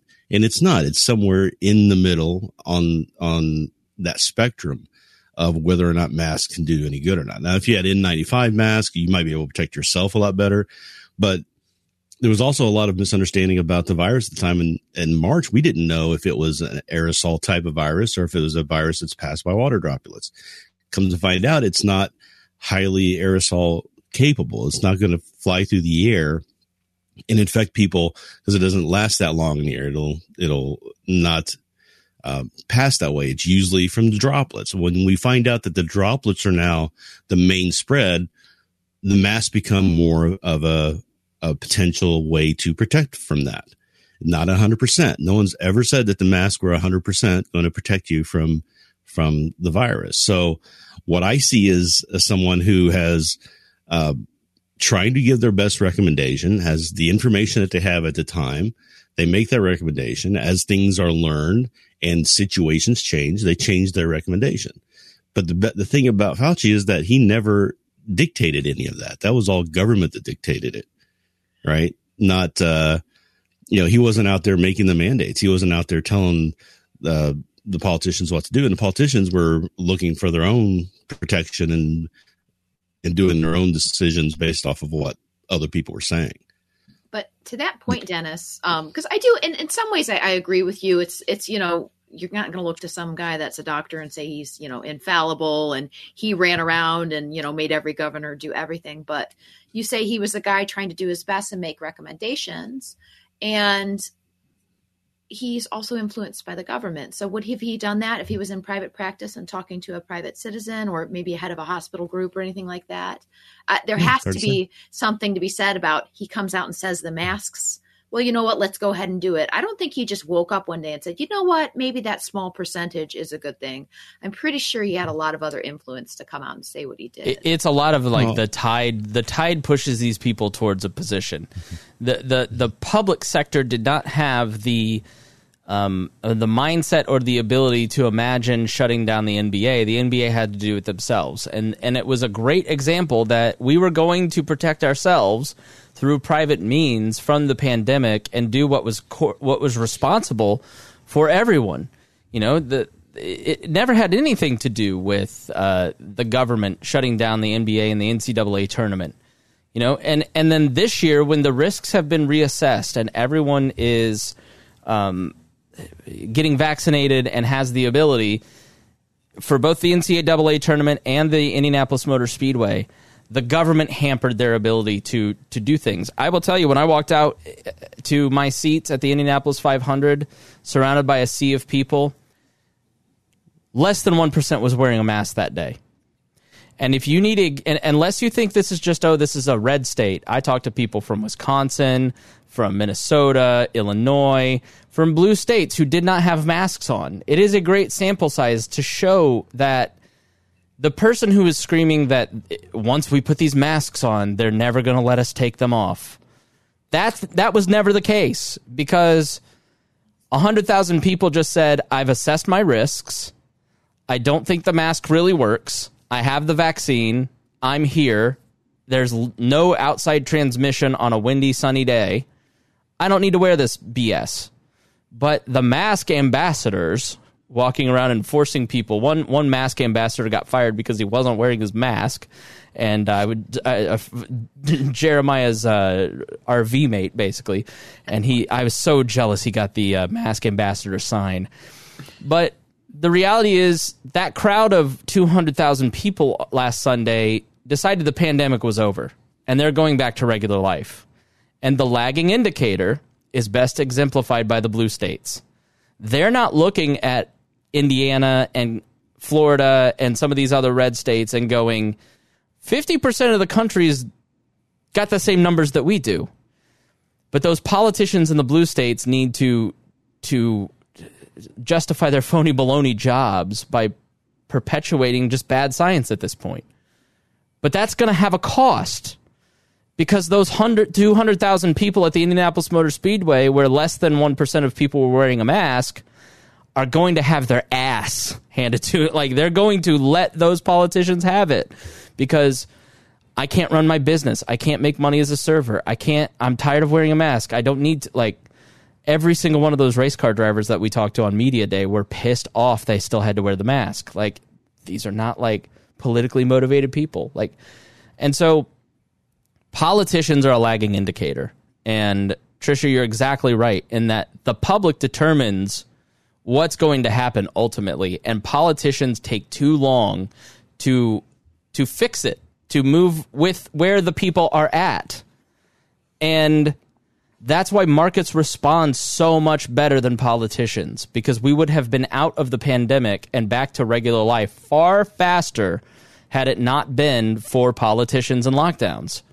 And the evidence is clear between the 50 state experiment that our founders in, gave to us. Harry, you right. look like you have something to say. Correct. Yeah, it, it was um, because being the only scientist here on the show. Um, oh, look at this white was, lab coat that Harry has on. Uh, clearly, an intelligent scientist has joined the program. Please, Doctor Price. Yeah, I think they they did uh, Fauci and most of the government did a very disservice not talking about the science and sort of just saying, well, it's the science and the science is settled. In all reality, when they were trying to say like, well, all science really is is just a study of things and trying to prove different things, which was ridiculous. Well, the science is settled. Science, science is never settled. They never settle on anything. It's complete disservice. Um, but it was the the mass thing was because you could saw the tide was being torn because it was it was moving because people wanted to get back to back to normal and open things back up. And they also saw the panic the government was causing by locking things down. That's why you never really saw a grocery store get shut down and call it a super spreader event because honestly if it could be spread by people being that close together and cause a actual super spreader event it would have been the protest can you imagine and, and this store. happened in a couple places can you imagine if they had shut down grocery stores and not allowed you to buy food like china can you imagine the like?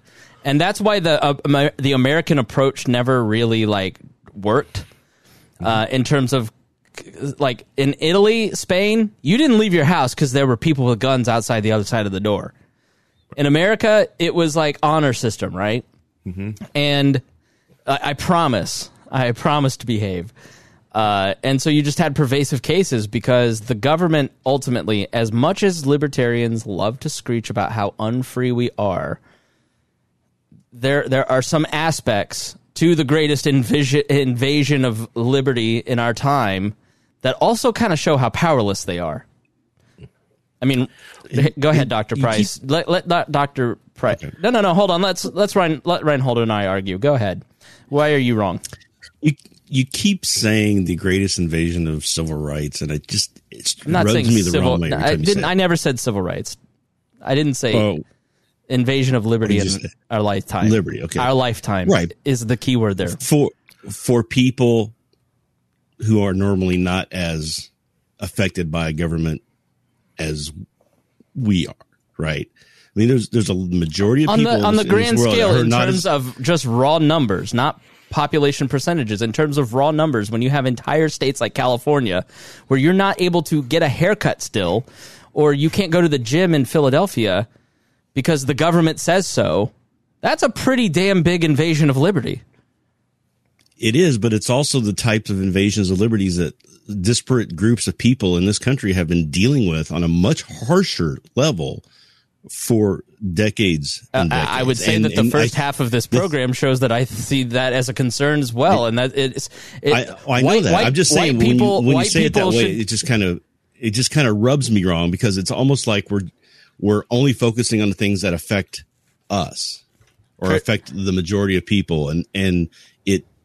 I'm not saying you're doing that. I'm just saying that's how it, it rubs me. And what really hurt, really bothers me is that we're not getting, a lot of people aren't getting the lesson they need to be learning from this. Is that the type of, uh, liberty violation that we did encounter with the lockdowns and, and all that stuff are things that people are going through all the time. And, and, and because it doesn't affect us, a lot of people have it out of their mind or it's something else that's going on or it's, it's not as important to them. We made but that. when it we made them, the- it becomes important. Right. We made this exact point last year on the show. Like, hey, how does it how does it feel? I, I mean, I remember doing the episode during the George Floyd stuff saying, hey, if you went to a lockdown protest, you understand what it feels like to be at the Floyd protest. Right, Tricia? Like mm-hmm. it, I, I think that the, the, the left leaning libertarians have made a huge mistake. I, I don't think you're wrong, but I also think like leading some of those more right leaning libertarians to the water and saying like, think about your position and where you're at and understand that mentality as opposed to saying like, get the the the inference not exactly what you're doing but i've seen it online is you need to get over it because minority groups in this country have it harder. And it's a fair criticism because the right-leaning libertarians have not done a great job. Uh, they've been juxtaposing with completely making up reasons why we shouldn't care about black people and critical race theory and like like you know both sides are kind of not seeing the overlap tricia that they have and i think we can take a lot away from from the last year in both of these two issues and seeing hey i didn't like when this happened to me so we need to find any law that treats other minority groups and, and erase those laws. Like occupation laws are are on the ropes because of it No, I agree, and, and nobody comes to liberty because somebody compared their pain and said it was worse than others. I do think perspective is important. I, like what Dennis says. Dennis can look inside and say, "Hey, you know what? I can be really upset about this, but this is how this person feels."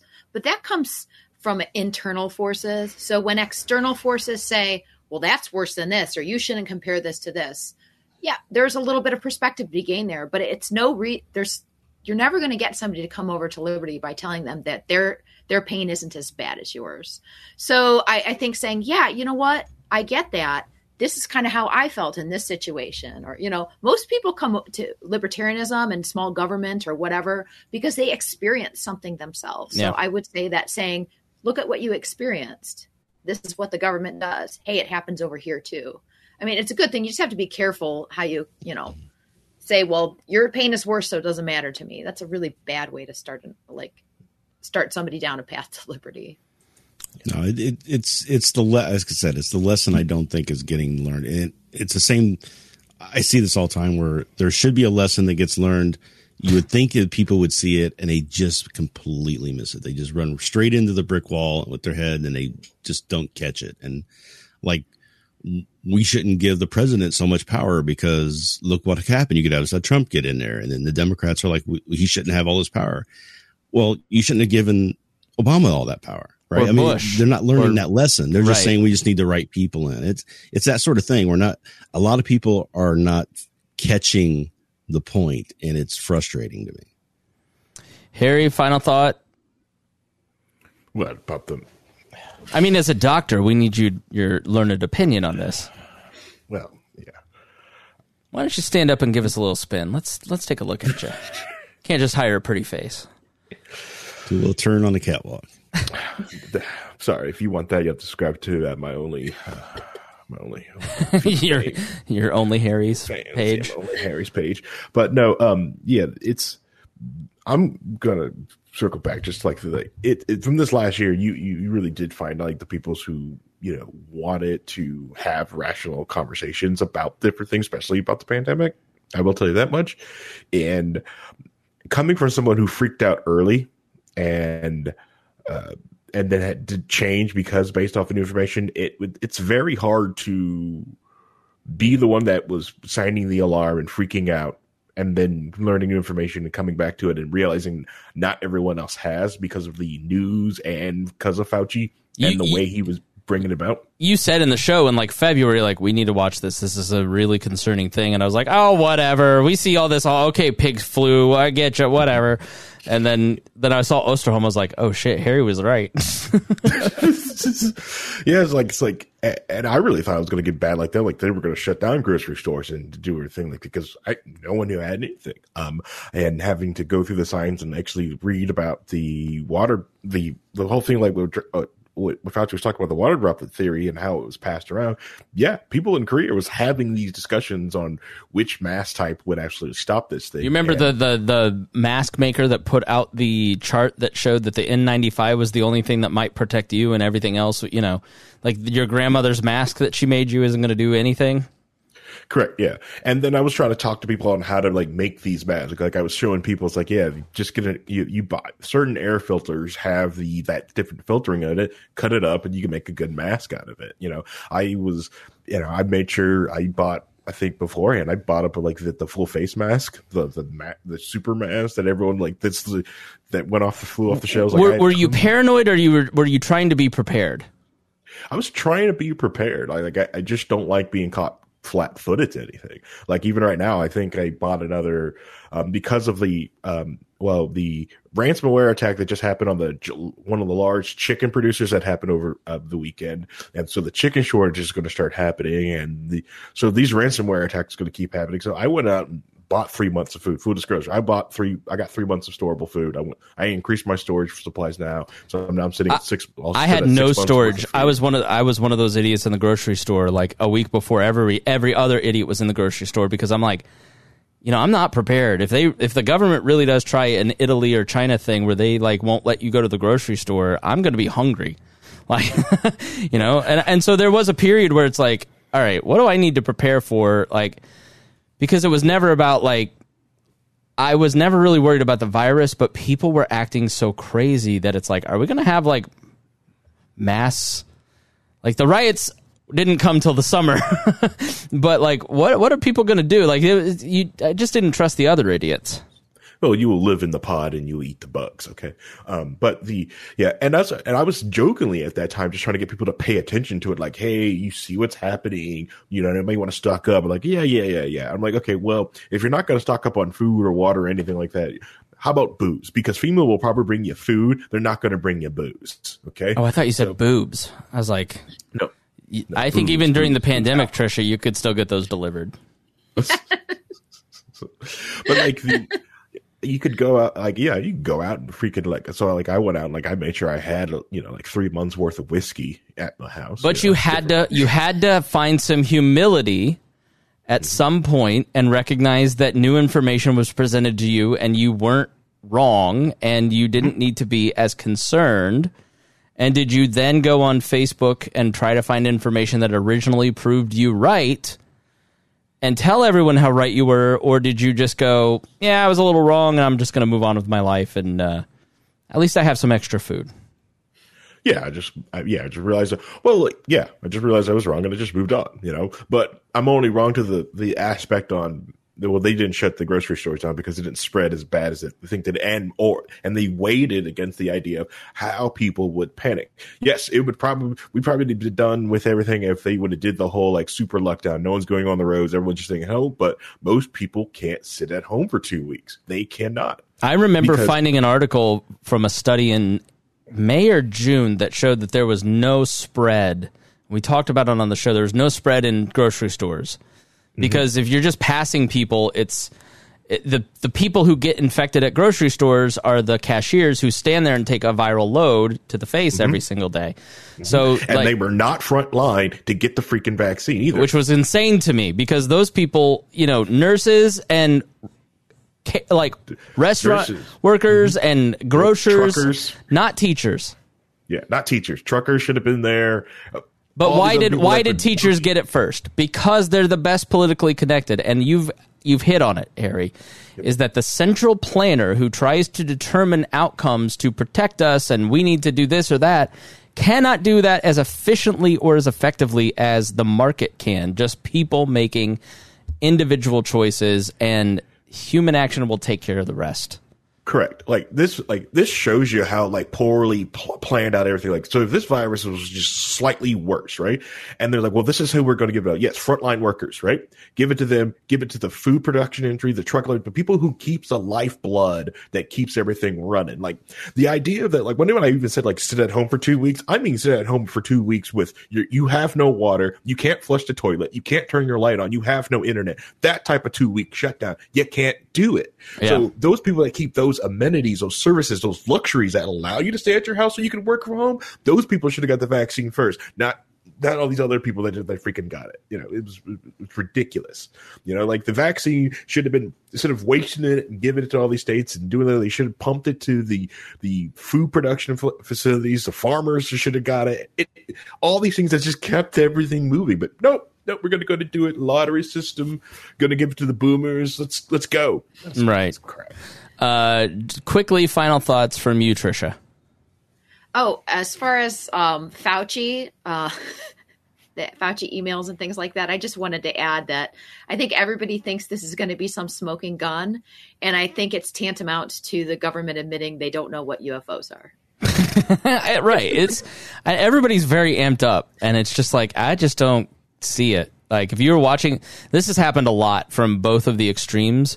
Like if you were just watching the regular news and kind of paying close attention to what was going on last year, you weren't surprised in August when somebody said something because or some rate was hitting some other like it just was all kind of there but a lot of people in April weren't taking it seriously because this is all fake and like they rightly were saying this is just going to be used as an intrusion on my liberty so I'm not even going to participate and I'm not going to learn anything about it. I'm not going to play along and my stubbornness will just be my dissent. Okay I get that um, but don't don't pretend later that you were following the news and understand what was going on. Reinhold? Oh, just um, I, I think I pretty much covered it with Fauci. I, I don't think he's, you know, maliciously trying to do anything. I think he was he had one belief and he changed his mind. I, I think part of the problem with him being a politician is that he he, he is kind of a flip flopper on day to day based off the information he gets that day or things he hears and he reevaluates. And public doesn't like that in politicians, right? So that's that's going to really hurt him in the long run. But I don't think there's really anything mind blowing or shocking in any of the emails that were released, other than the fact that there were a lot of crank people that were sending him emails. yeah And the other part, the other part is that he's horrible about hitting reply all when he should just be hitting reply. That's the worst thing I found in those emails. All right. And with that, we are going to say goodbye. Thank you, Tricia. Make sure you go check out Gingerarchy. Thank you, Harry. Thank you, Reinhold. Uh, we appreciate everybody listening to the program here. If you enjoyed it, if you learned something, please share and make sure you go check out uh, Jason's website, Free Thought Project. And we will see you again next week.